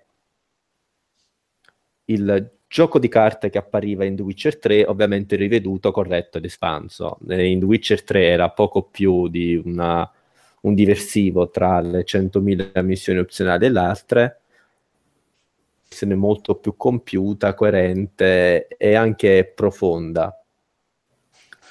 Uh, si basa sostanzialmente su carte. Se Hearthstone in realtà permette un approccio molto più easy, uh, già se vuoi creare un mazzo di Gwent è molto spesso perché devi usare le carte che siano sinergiche tra loro. Un match di Gwent eh, si articola così: ci sono tre round, la partita al meglio delle due, e ogni giocatore a ogni turno posiziona una carta in una delle tre file, che sono quella degli attaccanti davanti, quelli degli attaccanti a distanza centrali e quelli, diciamo, delle, tra virgolette, catapulte, così delle catapulte, che sono quelli nelle retrovie. Lo scopo è realizzare più punti, ogni carta ha un numero di punti, o può influenzare i punti sulla plancia propria o dell'avversario a seconda degli effetti che ha, e in tal modo riuscire a superare l'avversario. È decisamente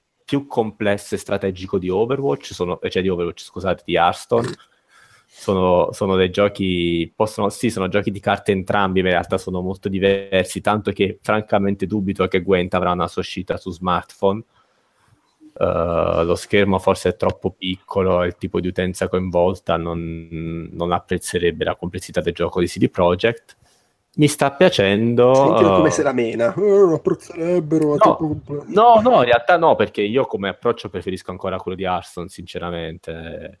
Eh, diciamo, però Gwent, a differenza del, del gioco che ha fatto Bethesda su di Elder Scrolls o di altri, ha il gran pregio di proporre qualcosa di diverso da Hearthstone. Se di Elder Scrolls e Hearthstone con i personaggi di The Elder Scrolls e qualche meccanica che invece di migliorare appesantisce solo la formula, almeno CD Projekt ha proposto qualcosa di completamente diverso.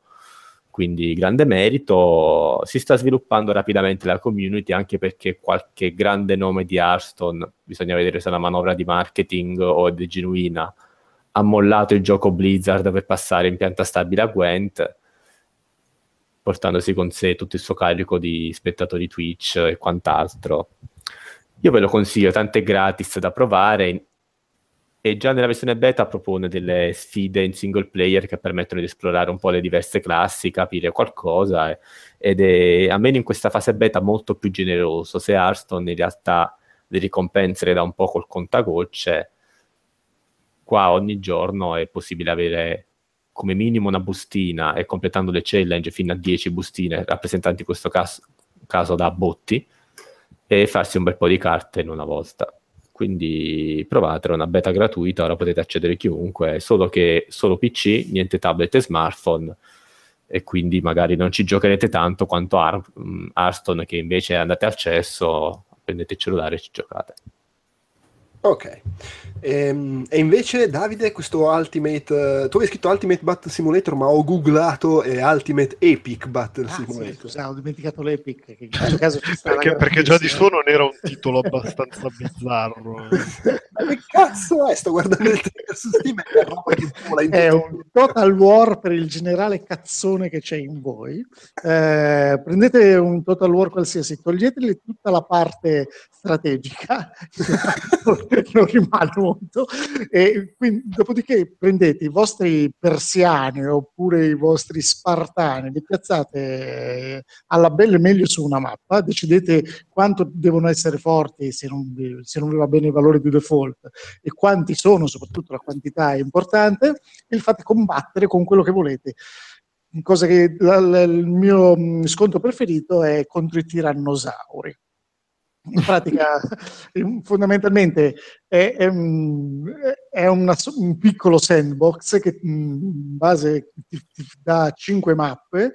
eh, le mappe la- si distinguono per la loro conformazione, quindi eh, se tu metti gli spartani intorno su una montagna, questi impiegheranno un po' a scendere dalla montagna, però eh, tu in- nel frattempo nella vallata puoi mettere quattro orchi, delle, anzi quattro troll delle eh, caverne di quelli che incontravano la compagnia dell'anello quando passava per Moria, eh, che si, nel frattempo si, si menano con eh, delle, de, de, de, chiama, con delle Legolas femmine eh, eh, che tirano grandi frecce e mh, vedi chi vince fra i due e Che tirano grandi frecce in che senso? Hanno delle frecce enormi. allora tu puoi scegliere ovviamente anche dei- degli, degli- degli arcieri classici delle- dell'esercito metterne 5.000 sulla vallata però puoi mettere anche questi che sono delle sorte di, eh, di eroine sono delle, delle belle elfette hanno de- le loro frecce ammazzano 5 spartani alla volta, tanto per capirci, o 5 centurioni, e, mm, e li fai scontrare loro 10 contro boh, quello che vuoi te. Possono essere anche 5 milioni di pinguini che stanno scendendo dalla parte opposta della, della montagna e aspetti a vedere che cosa succede. Guardi, ti godi la scena di che cosa succede. È bellissimo, capiamoci, eh, però è assolutamente eh, una cosa legata oh, lo- allo sfizio di capire se un pinguino a cui è dato il potere di 100 cavalieri medievali può farcela contro l'esercito USA con i soldati che sparano con, eh, con l'M16. Ci siete? Sì, sì, no, sono tipo senza parole. allora, Ma te l'ha regalato, l'hai comprato. ma no, ma è molto bello. E c'è, c'è, c'è costa, costa 12 euro. Il momento di no, ma ragazzi, è molto bello davvero. Non si Perdonami, ti, sta- ti stanno pagando gli sviluppatori per dire questa cosa. Non Non c'è altra spiegazione. non c'è neanche la possibilità di controllarli molto, perché l'unica cosa che puoi decidere quando metti le armate in campo, le, le armate al massimo possono essere intanto mi pare 8, e c'è un limite al numero di, di- di componenti che puoi mettere, perché se sali sopra i, i 15.000 inizia ad andare veramente tutto a scatti e, Mm. e, insomma, sì, c'è un- c'è qualche piccolo problema di frame rate quando fai scontrare un'orda di soldati tedeschi con, con i tirannosauri. Però, eh, insomma, eh, diciamo che se mantieni nell'ordine di 5.000 unità e gli dici puoi, puoi selezionare soltanto l'opzione mantieni la posizione dove sei o eh, attacca e non puoi neanche dirgli la direzione dell'attacco perché fondamentalmente quando tu posizioni lì eh, questi si guardano intorno e dicono ah, dalla parte ci sono i tirannosauri attacco quelli. Eh, dall'altra parte ci sono i romani attacco quelli. Tu ti godi questa cosa a vedere chi vince. Poi dopodiché quando hai visto che ha vinto dici vabbè allora proviamo a diminuire il numero degli spartani che sono ve lo dico sono spaccano i culi a tutti. Non si capisce perché ne- ne- rispetto agli altri eserciti de- del, come si chiama, eh, del- di quel periodo sono straordinariamente più forti. Mm, Perché devono essere così più forti de- degli assiri e dei romani? Boh, vabbè. Ehm, però ti guardi sta roba e tu dici: no, in effetti con, il numero di spartani ho ecceduto, gli mettiamo contro altri due troll o eh, una- un esercito di babbi Natale e vedi chi vince e poi ci riprovi finché eh, trovi il perfetto equilibrio per fare un combattimento ehm, equilibrato. Io mi diverto molto mettendo i soldati tedeschi contro gli zombie. Provatelo, è divertente. Va bene, lo provo. Cioè, Tra i miei amici su Steam ce l'avete tu e Beretta. E basta. Beretta, Beretta, che è uno appassionato per le ricostruzioni storiche filologicamente accurate. Eh, infatti. Vogliamo anche dire che costa 15,99 e non è nei saldi per il momento. non è nei saldi, sì. Ah, non è, sì, ha anche alcuni piccoli difetti, del tipo che ogni tanto gli dici che non è nei saldi. sì, uno, di que- uno potrebbe essere di questi difetti, ma eh, tipo che gli dici di mettere 8000 soldati tedeschi che si mettono a sparare in tutte le direzioni, però il motore a cazzo decide di mettere, che ne so, 500 di meno. Oppure eh, decide che i tedeschi eh, ignorano completamente i, pengu- i pinguini all'attacco e si concentrano soltanto sugli zombie. Peraltro usate gli zombie, se doveste prenderlo, usate gli zombie con moderazione perché questi hanno il difetto di ass- assalire finché, finché sono in dis- a distanza non sono un grosso problema, ma una volta entrato nelle file dei vostri spartani è un problema perché ogni spartano morto diventa un altro zombie, quindi lo scontro di- volge verso, il- verso gli zombie troppo rapidamente. Molto bello, provatelo. Tra l'altro, bella nella descrizione su Steam che dice: Volete vedere una battaglia da 100.000 persone? Noi raccomandiamo di non andare oltre 10.000, però oh, la CPU è vostra, fate un po' quello che volete. Ho fatto degli, alcuni scontri in, in cui gente che arrivava da tutte le sponde della mappa e puntava verso questa cittadina dove eh, al centro avevo messo i soldati tedeschi che peraltro sono bellissimi perché quando tu zoomi su di loro senti che parlano e non, fa altro, non fanno altro che dire Kartoffeln, uh, Gesundheit, parole a cazzo, così in tedesco. Dopodiché si vedono salire da una parte dei soldati medievali, da una parte dai centurioni romani e iniziano a sparare a cazzo e poi ovviamente arrivano gli zombie che appunto come vi dicevo hanno questo piccolo difetto, ma si possono fare si può fare anche un assalto di comodini, eh? cioè, ci sono i comodini che camminano e attaccano. E a me sono quelli che mi piacciono di più, i comodini, i tavoli, perché hanno quell'aria un po' aliena che dici, ma È che veramente cazzo? la locura totale. Cioè. sì, sì, sì. Bello, bello. E il frame rating in automatico di meme, insomma. È, è il Esatto. Goat Simulator dei giochi di strategia. Esattamente. sì. con frame rate che spesso scende alla cifra singola. Che bello. Va bene, eh, abbiamo finito con la parte principale del podcast, ci resta giusto qualche fatta- frattaglia da liquidare, penso velocemente. Nel frattempo è, caduto anche Giuseppe, stiamo morendo uno alla Stiamo volta. perdendo uno dopo l'altro. Sì, sì, è tipo, tipo cartone animato giapponese, mano a mano ci muoiono tutti, vedremo chi arriverà in fondo alle, alle case dei Cavalieri d'Oro. Eh, allora, un breve racconto dall'ospizio.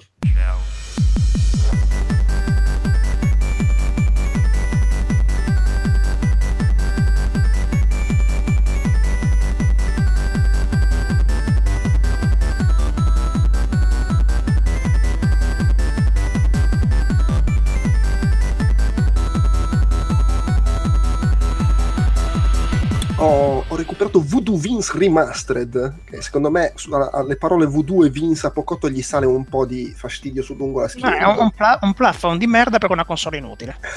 Visto? Sì, sì, cioè, no, no, ma non c'è molto da aggiungere. Uno dei peggiori di... Solo Phil Spencer può essere fan di quel, di- di quel disastro. Ah, vabbè, secondo me esageri. Vabbè, comunque è uscito, è perché era uscito solo su Xbox, sulla prima tra l'altro. Io all'epoca non c'avevo Infatti, una console di merda. Eh, quello su Beh. questo, eh, è vero, giocavo a tutti gli sportivi online, dai, su. Ah sì, beh, eh, posso dire, beh, ma comunque ne parleremo a suo tempo. Chiunque in Microsoft abbia pensato che fosse una bella idea rimettere la compatibilità col primo pad dell'Xbox One è un povero mentecatto. Eh, in effetti. E, e l'Hyperkin, che ha anche il coraggio di rimetterlo sul mercato, è doppiamente una povera mentecatta. Eh, uno ha le mani grosse. Vabbè, oh, eh, allora. eh, Sì, sì, sì, beh, col vomito verde in mezzo, ancora me lo ricordo. Comunque è uscito questo remaster anche su PC, cioè, anzi su PC e su Xbox One. eh, e tra l'altro è bello perché fa il remaster e poi gli dicono: Ah, comunque compatibilità giochi Xbox. Ma che cazzo, non facevo il remaster.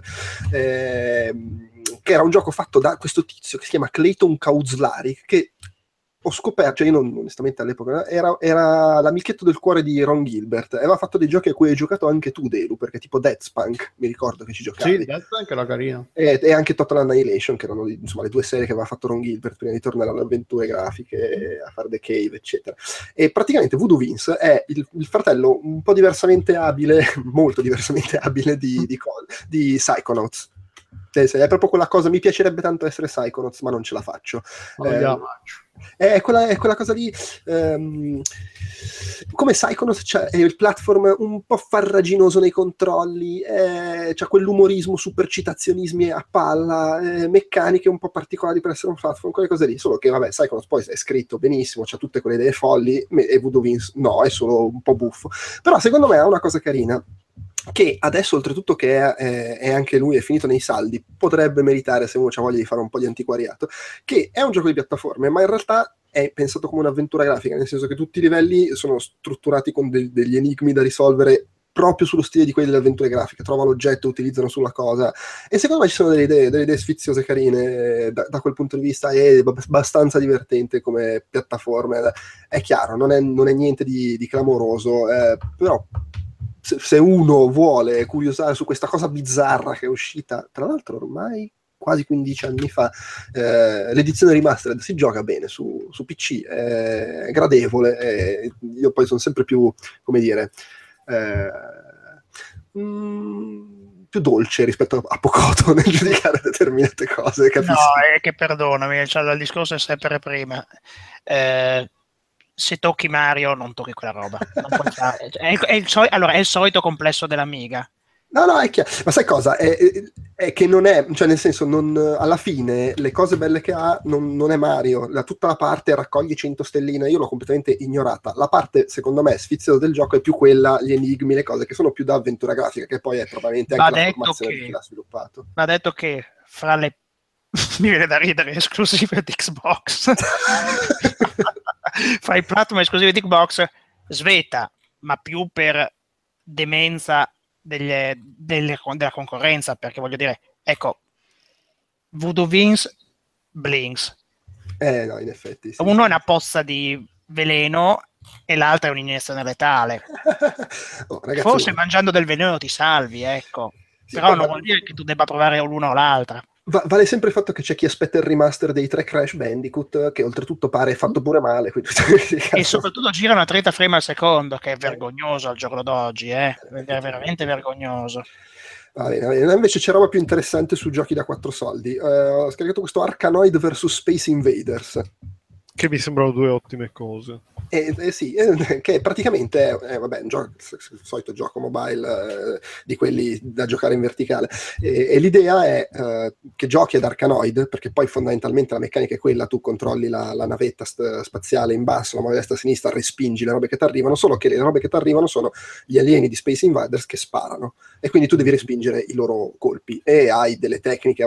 Funziona esattamente come Arkanoid, nel senso che se ti li prendi di lato, li mandi in diagonale eh, e in più hai delle tecniche aggiuntive tipo che se muovi la barretta in- indietro e poi subito in avanti nel momento in cui arriva lo sparo rimandi indietro uno sparo più grosso. Ci sono un po' di cose di questo tipo. Ci sono i livelli costruiti come in Arkanoid quindi con le barrette di mezzo a rompere le balle e che ti creano ostacoli nel riuscire ad ammazzare gli alieni di Space Invaders e vabbè poi ci sono i boss eccetera. Sono 150 livelli eh, non è assolutamente free to play nonostante abbia la struttura quella classica dei giochi free to play con i, i livelli messi sul percorso e vai avanti all'infinito no? Questo c'è i suoi 150 livelli che, che ti giochi eh, fi- fino in fondo. Eh, secondo me è molto molto carino molto divertente anche abbastanza impegnativo a tratti. Eh, l'unico sbattimento che ho io costa mi pare allora, costa- 3,99 su App. Store di, di- di Apple. Esatto, Eh, secondo me merita, ha, il classico approccio di questi remake, anche Pac-Man eccetera, con lo stile tutto un po' fluo e la musica disco, e, mm, c'è anche il tema di Arkanoid, all'inizio di ogni- livello rifatto tutto tunza tunza,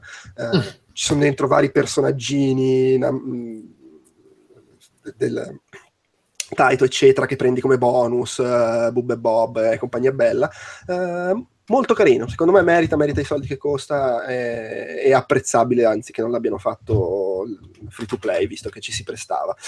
L'altro- Vabbè, ma ora devo, devo spendere altri 3,99. Cioè, Eh, guarda, se vuoi ti dico l'unica roba che mi dà fastidio è che siccome c'è la barra in basso, metti il dito in basso per controllarla e ogni tanto quando faccio il- la carica per spingere il colpo finisco sui tasti per uscire dall'applicazione. Vabbè, ma perché, perché hai un telefono Android? Io non ce l'ho e quindi non ho il problema. sì, no, ma poi in realtà puoi impostare i comandi, quelli metti il dito dove vuoi sullo schermo e controlla da là, per cui alla fine anche quello è, è un problema relativo. Poi l'altro carino invece che volevo segnalare è questo Twofold Inc. che io ho scoperto perché ha vinto, mi pare, il premio del miglior gioco mobile o casual che, era quando ero alla Nordic. Eh, questo costa 3,99 e, e non so come descriverlo. È un, è un puzzle game di quelli eh, sposta il dito sui quadratini colorati per fare le combo, ma non è un match 3, non- cioè è, è- è- è- boh. Ah, ma tra l'altro è- avevo fatto. Era la, era la cover del reportage della Nordic di quest'anno. Ah, vedi? È molto bello. Praticamente tu devi. ehm, tu- allora, quando ci sono dei quadrati vicini, tu tocchi il primo e fa 2, tocchi il secondo fa 4, tocchi il terzo fa 8, cioè è sempre il doppio di quello precedente quando tu aumenti la combo di quadrati che, che prendi in fila. Ehm, tutti i quadrati che sono vicini li puoi toccare con una ditata, però devono essere eh, messi in, in una posizione tale, posizione tale, che ti permette di fare la combo senza mai ripassare sullo stesso quadrato. Quindi devono essere tutti in fila o che creino una figura in cui tu puoi partire da un quadrato e arrivare fino all'ultimo seguendo un percorso, diciamo.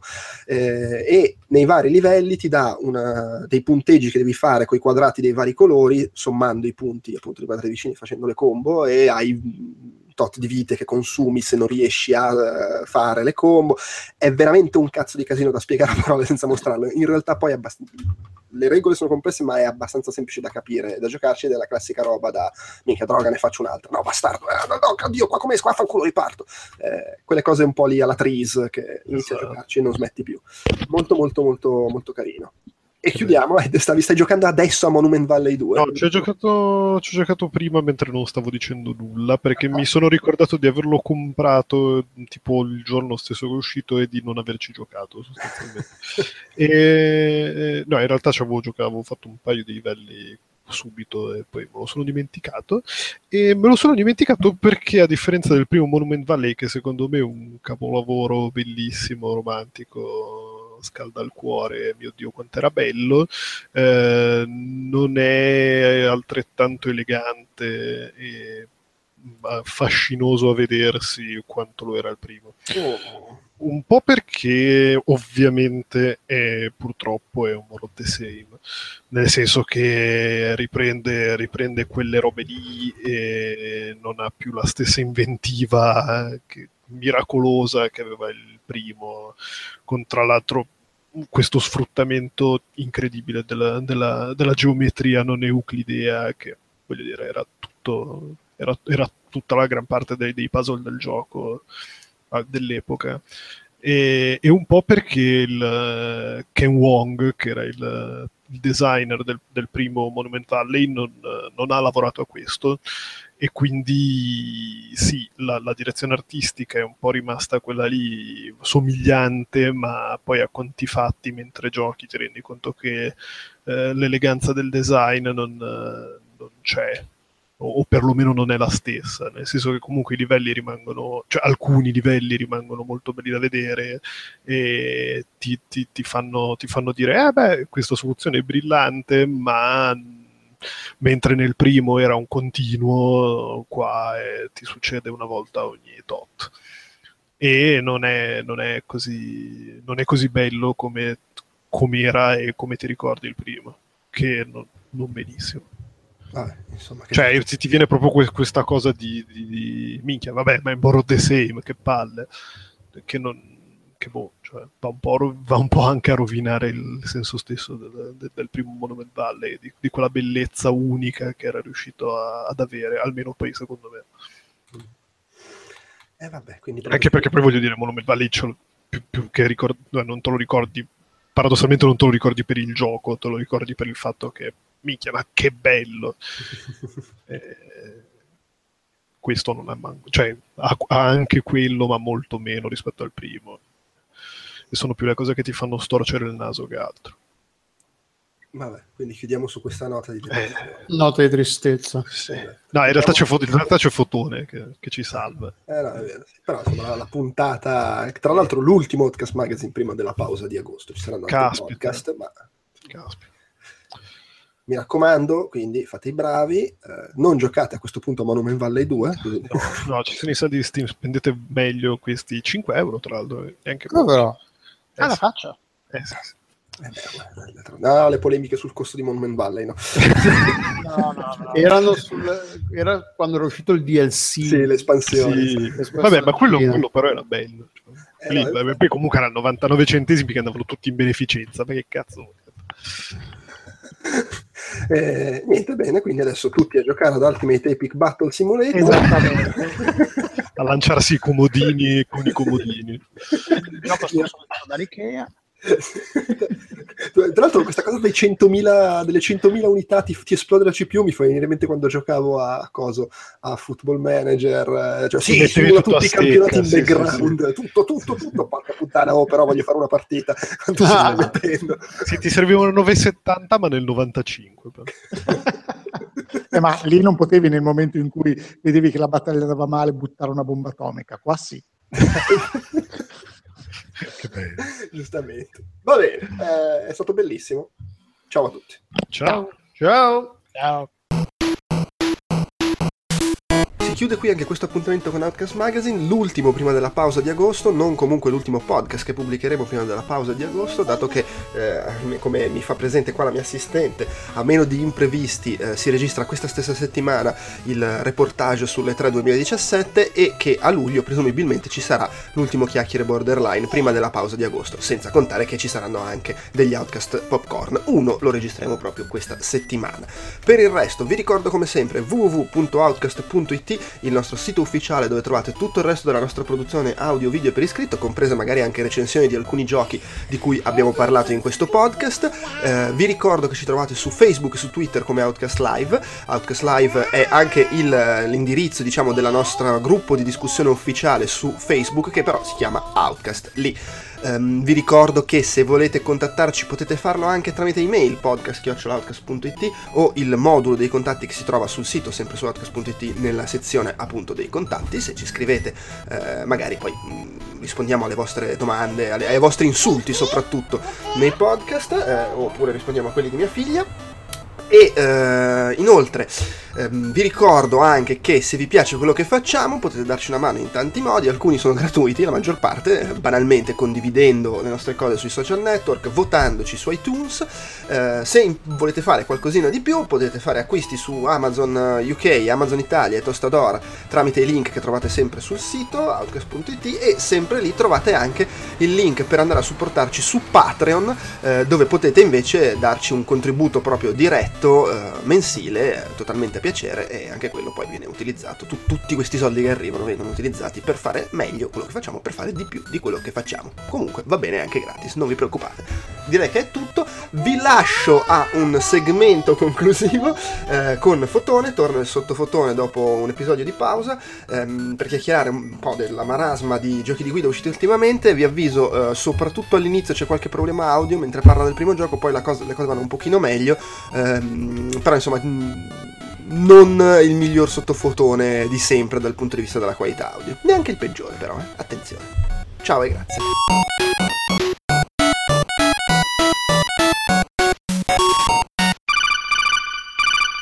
Sono ancora qui io con mia figlia che fa casino di sottofondo e con me c'è Lorenzo Antonelli, magari col suo cane che fa casino di sottofondo. Gue, gue, gue. Ah, no. sono anch'io con mio figlio. Stesso. E tra l'altro è il tuo cane che è diventato tuo figlio. Si è- Beh, sì, ma eh, chi ha i cani sa che i cani diventano un po' figli. Ok. Bene, ehm, quindi saremo forse un po' meno sottovoce del solito, ma sempre sottofotone.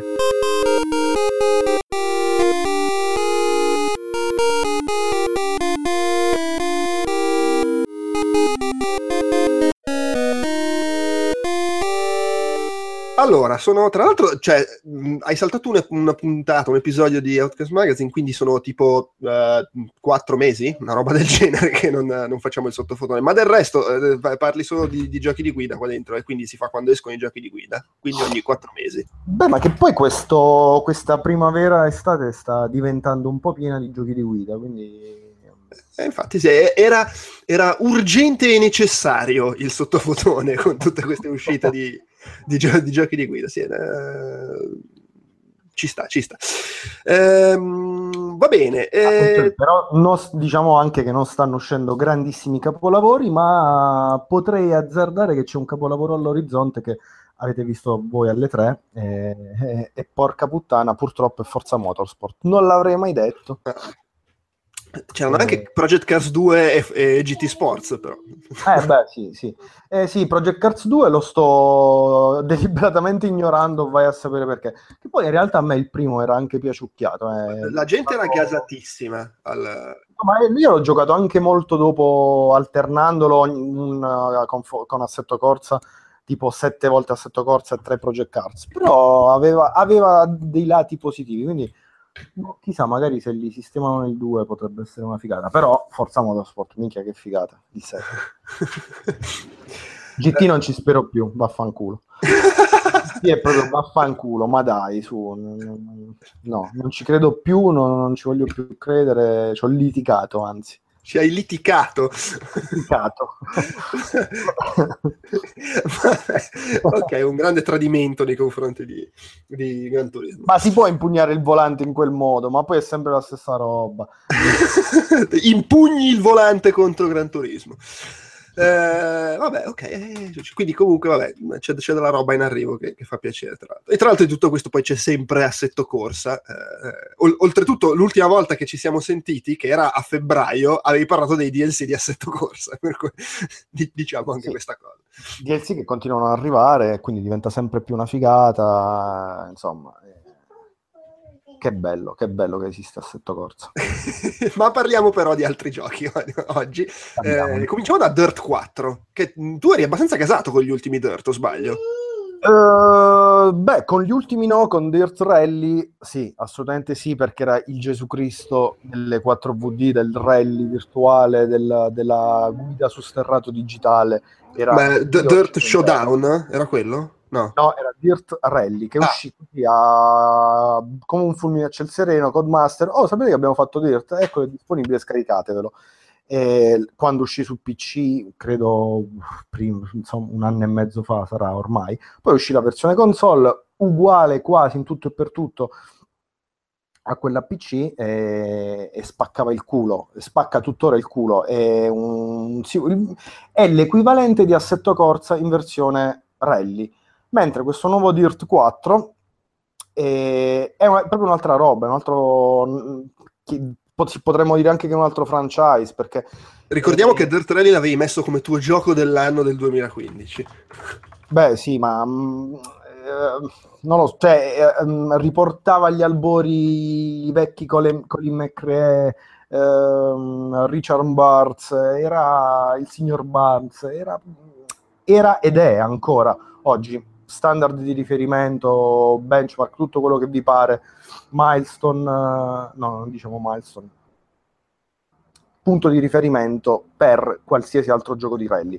Battutona, Gioco. non diciamo milestone, eh? Eh, eh. Vabbè, era, un simu- era ed è un simulatore con le palle, uno di quei simulatori che hai quasi paura di guidare perché hai quasi paura di morire, sai che puoi morire, che ci puoi restare secco ad ogni curva. Mentre questo Dirt 4 eh, riprende eh, il- le fila del discorso che Codemasters aveva lasciato con, su- suppongo, ma ormai ho perso la memoria di, di Dirt 3, Dirt Showdown, Dirt come si chiamavano i, i vari Dirt, eh, e cioè molto più spettacolare, molto più abbordabile, un, un- un rally umano, lo puoi guidare eh, senza grandissima esperienza, facilissimo con il joypad, eh, ha quell'aspetto, richiama vagamente, ma molto vagamente, eh, no, anzi, nemmeno troppo molto vagamente, richiama in maniera eh, visibile il- l'estetica e alcune, alcune auto di Dirt Rally, ma è proprio un'altra roba, un'altra roba che ci inserisce gare eh, su, con track, gare con buggy, gare con cross kart, eh, ha un, un generatore casuale di tracciati che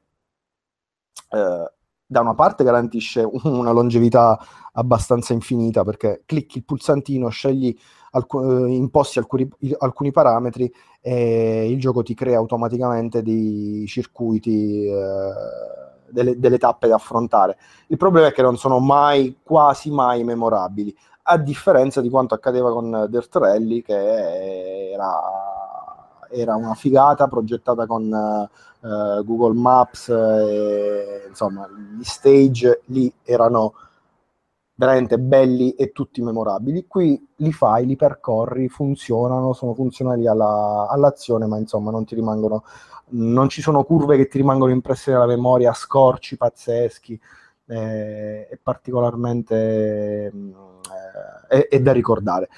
Il sistema di guida qui è veramente più, più piatto, il force feedback trasmette secondo me molto meno, le auto si guidano non dico tutte alla stessa maniera, ma insomma le differenze tra una Lancia Delta degli anni 90 eh, fino a 80-90 e un'auto, una Subaru Impreza ben più moderna, sono veramente ridotte al, al lumicino. E, e comunque non è un prodotto mass market, un prodotto pensato per tutti, ma di sicuro non è un prodotto pensato per chi attendeva un seguito di Dirt Rally. Eh, è un ottimo rally, eh, con alcune lacune tecniche, secondo me, il, ci sono un po' di rallentamenti del frame rate in alcune situazioni, la grafica non è particolarmente spaccamascella, non, c'è la natura un po' poligonosa, un po', un po spigolosa, eh, gli effetti partici- particellari non sono un granché, però ci si passa sopra e se cerchi un rally comunque con un buon parco auto, un sistema di guida che fondamentalmente ti sa, diver- ti sa intrattenere e divertire e sa anche appagare a modo suo sia con il joypad, con il controller che con un volante, Dirt 4 comunque è una, una valida scelta. Eh, non ha la licenza ufficiale VRC purtroppo che appartiene, se non sbaglio, a VRC 7 che è di Big Bang, eh, Big Bang, Big Ben. Interactive e secondo me potrebbe, potrebbe succedere che Codemasters prossimamente gliela soffi, gliela soffi via perché insomma eh, sta dimostrando già con Dirt Rally e oggi con Dirt 4 che il rally oggigiorno passa, passa per Codemasters quindi, quindi perché non avere la licenza ufficiale? Eh, non so, a me, a me. Perché costa magari, ma vendono lo stesso. Però c'è la Big Bang Interactive, non ce l'hai Codemasters che stai facendo comunque un ottimissimo lavoro. Boh, vabbè, lo scopriremo, eh, tanto non ce l'ho io la risposta, non ce l'hai tu, non ce l'ha tua figlia, non ce l'ha No, non ce l'ha neanche Codemasters probabilmente. tra l'altro. Vabbè, eh, quindi insomma già partiamo benissimo con questo Dirt 4, però attenzione, no, questa secondo me questa è buona. Sta Wipeout Omega Collection che è uscita, eh, sapevo nulla, l'ho vista passare, eh, è figa. Che cos'è tra l'altro? È una figata, innanzitutto, Ok. ed è, ehm, una figata che pensa che ho comprato con i miei soldi su, su PlayStation Store, costano ti- tipo un 34 e qualcosa, ma li vale tutti, perché sono tre wipeout in uno, e cioè sono Wipeout 2048, la versione che uscì per PS Vita, eh, Wipeout HD e Wipeout, l'espansione Wipeout HD Fury. Ehm, vabbè, mm, chi, ha- eh, chi odia le remaster, eh, le remastered o le remaster come cacchio si chiamano, dovrebbe comunque, e, e chiama anche eh, Wipeout, dovrebbe assolutamente comprarlo. Perché eh, in- mm, graficamente è eh, di gran lunga superiore rispetto alla versione mm, PlayStation 3 e grazie al cazzo e ovviamente anche la, la versione PlayStation Vita. Eh, sono tre wipeout in uno e di una bellezza estrema. Io ho passato in pomeriggi interi soltanto in Uber Mall a provare tutte le varie i vari eh, modelli di astronavi e le varie classi. E I giochi sono già stati ampiamente recensiti e sono super conosciuti dagli appassionati, quindi è il modo migliore, è l'unico modo per eh, giocare oggi e godere oggi di Wipeout con eh, una grafica HD, eh, 1080p, tutto quello che vi pare, eh, grandissima figata. Non ho molto da dire su, su, su Wipeout Omega Collection perché lo sto ancora eh, godendo, ma fondamentalmente è quello che conosciamo tutti, ancora più bello, ancora più, più vivido, più lucido e più, più veloce. Ah, tra l'altro è aumentata anche, eh, se non sbaglio, la fluidità, quindi è veramente una figata. Anche se odi le remaster, compratelo perché è una figata. Non dico a te, Gio Prep, ma dico a te, appassionato di Wipeout. Il tuo ipotetico che ci ascolta, proprio ipoteticissimo. Eh, ok, vogliamo dire che è la cosa migliore di cui parli oggi. Beh, sì, di, di cui non sto parlando perché in realtà non sto dicendo abbastanza un cazzo di Wipeout, però è veramente... Che, che gli vuoi dire Wipeout? Ogni Wipeout è bello. Gli vuoi eh, dire ma- grazie? Gli vuoi dire grazie perché esiste, Eh, tra l'altro oggi stavo leggendo, ho leggiucchiato di sfuggita la recensione di quell'altra roba che ha recensito Antonio Bellotta, eh, eh, Formula Fusion, qualcosa del genere. Resto ogni volta basito dinanzi a tentativi di copiare, imitare Wipeout, ma poi alla fine nessuno ci riesce. E perché Wipeout è, è lui, basta, e quindi te lo devi ricomprare. sempre Tra l'altro comprare. lo stesso Wipeout ha fatto spesso fatica a copiare Wipeout, perché non è che siano tutti bellissimi uguali. Ecco, io, io in realtà vorrei una remaster, non so come, mh, se, se sia possibile, del primo, del primo, primo, primo in assoluto. Eh, Boh, o forse la vorrei anche di tutti, eh. Mm, eh, però comunque- sì, ma io forse preferivo il secondo, il 2000. Sì, eh. no, è vero, è vero. Eh, eh, il primo sì è stato Il strano. primo era troppo bastardo per me. Eh no, era, era tostissimo, era tostissimo. Ce l'ho giocato tempo fa su PlayStation 1 a casa di un mio amico che ha ancora la PlayStation 1 e ha solo la PlayStation 1. Gioca e ha Play- eh, Wipeout il primo, Winning Eleven non mi ricordo quale e GT1. Ha questi tre giochi e vive, e vive felice e sereno. Io lo invidio molto, eh, in fondo. E- ed è veramente tosto. Il 1997, che era il secondo, giusto? Eh, 2000 2040 2097, sì. 2097. Wipeout 1997. 2047 è Blade Runner, mi sa. Vabbè. Eh, sì, era un po' più mm, eh, un po' più non dico facile, ma più inerziale nel controllo, più mellifluo, non lo so. Eh, no, no, vabbè, ci- Con un po' di impegno eh, non era bastardo, insomma, come il primo, un po' meno. Però li, li- li vorrei vedere in eh, grande spolvero piuttosto che con quella grafica lì che oggi, insomma, Eh no, beh, certo, sì. Com- comprensibile. Comunque Blade Runner è 2049. ok. Va bene. Eh, proseguiamo. Ah, 1997 è fuga da New York, no? Fuga da, fuga da Wipeout. Fuga da Alcatraz, così. Fuga- Eh, MotoGP 17, Aspetta, ma comunque quindi- c'è il scusa, ma- 7. Ma aspetta, ma quindi se Bla- Blade Runner è 2047, No, 49. ah 49, Wipeout per, per PS Vita è 2048. Quindi, eh, insomma, cioè, secondo me una continuity tra... tra... Ah, sì, poi, date, se 2049 è il, il secondo Blade Runner, quello che esce quest'anno. Sì, sì, sì, sì, sì, sì. Eh, chissà, magari sfruttano le astronavi di Wipeout per Cioè, in Blade Runner 2049 le macchine sono quelle di Wipeout. Così, a cazzo. no? Eh, dicevo, ehm, torniamo nel presente, comunque con un set, ed è quello di MotoGP 17.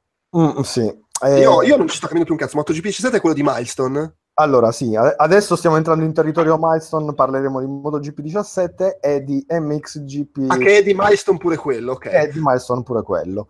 Che a, differenza di Codemasters hanno eh, entrambi la licenza, cioè Milestone ha la licenza sia ufficiale della MotoGP che della- del campionato di motocross eh, MX, eh, MXGP. Allora, MotoGP 17 non l'ho ancora recensito su Outcast, quindi non ho formulato ancora un uh, giudizio, a, pa- a patto che io comunque non riesco a formulare giudizi eh, razionali, strutturati e che abbiano un filo logico. In generale proprio nella vita Sì, sì, questo. proprio nella vita e anche se la scrivo una recensione comunque non mi esce una roba organica, mi esce una roba abbastanza, almeno su Outcast, non mi esce una roba comunque borderline, ma del resto eh, è così. Ehm, però posso anticipare eh, che ha rotto il cazzo, veramente ha rotto il cazzo perché ha un motore eh, grafico È bellissimo comunque. Beh. Ha rotto il cazzo. e basta, cioè basta perché però attenzione perché poi quando parleremo di MXGP ci sarà un motore nuovo che manco quello, quindi non lo so che cacchio deve fare Milestone.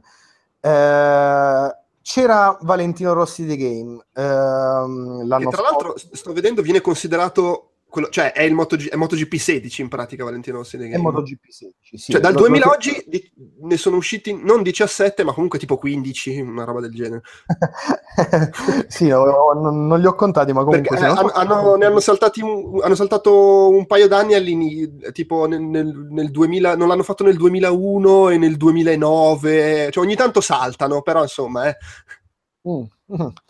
Ok, eh, però vabbè, MX, eh, sì, MX, eh, Valentino MotoGP. Rossi, The Game, cioè MotoGP 16, era quantomeno uh, innovativo, nel senso che inseriva il ranch di Valentino Rossi, le gare su un, eh, su- eh, in- di moto da flat track, eh, comunque era godibile joypad alla mano, fluido e tutto quanto. Questo qui è, eh, non dico un passo indietro, però è abbastanza un mezzo passo indietro, perché il motore grafico oggi, a, dif- a- distanza di un anno, è ancora più palese che sia arretrato, antiquato, e non è assolutamente un gioco per cui eh, un ragazzino potrebbe entusiasmarsi.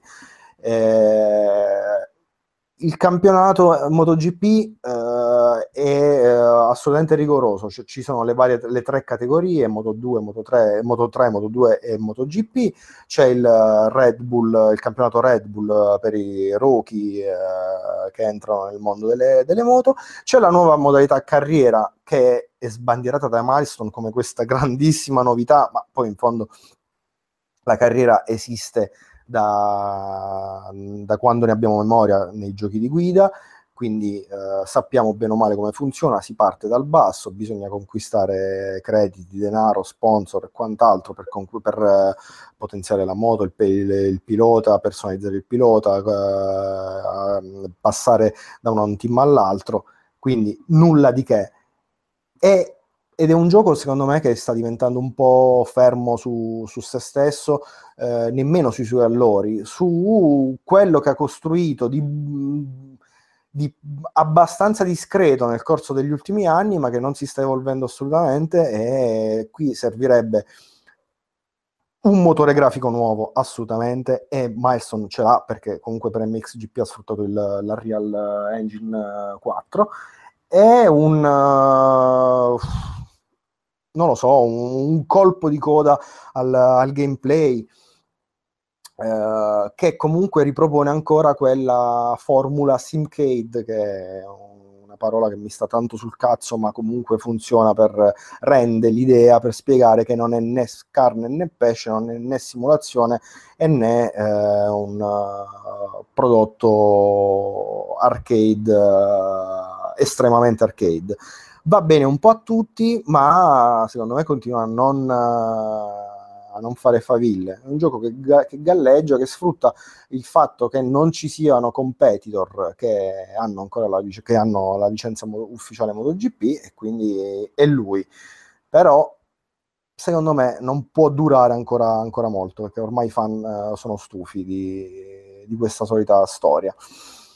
Quindi, boh, eh, è necessario un, uh, un cambiamento in Milestone e in, in MotoGP, nel, nel, franchise MotoGP, assolutamente. E invece quell'altro? Invece quell'altro, quell'altro... Potrebbero intitolarlo così, quell'altro 2017. Sarebbe fantastico. Ma quell'altro, quell'altro ha fatto delle... È, è strano perché...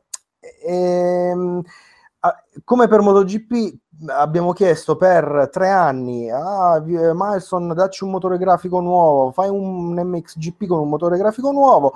Poi lo fa e il risultato è abbastanza bruttino. Non è proprio brutto non è inguardabile ma eh, io per certi versi continuo a preferire MXGP2 che è un po' più Uh, crispy, non so come, come, dirlo in italiano, un po' più uh, croccante.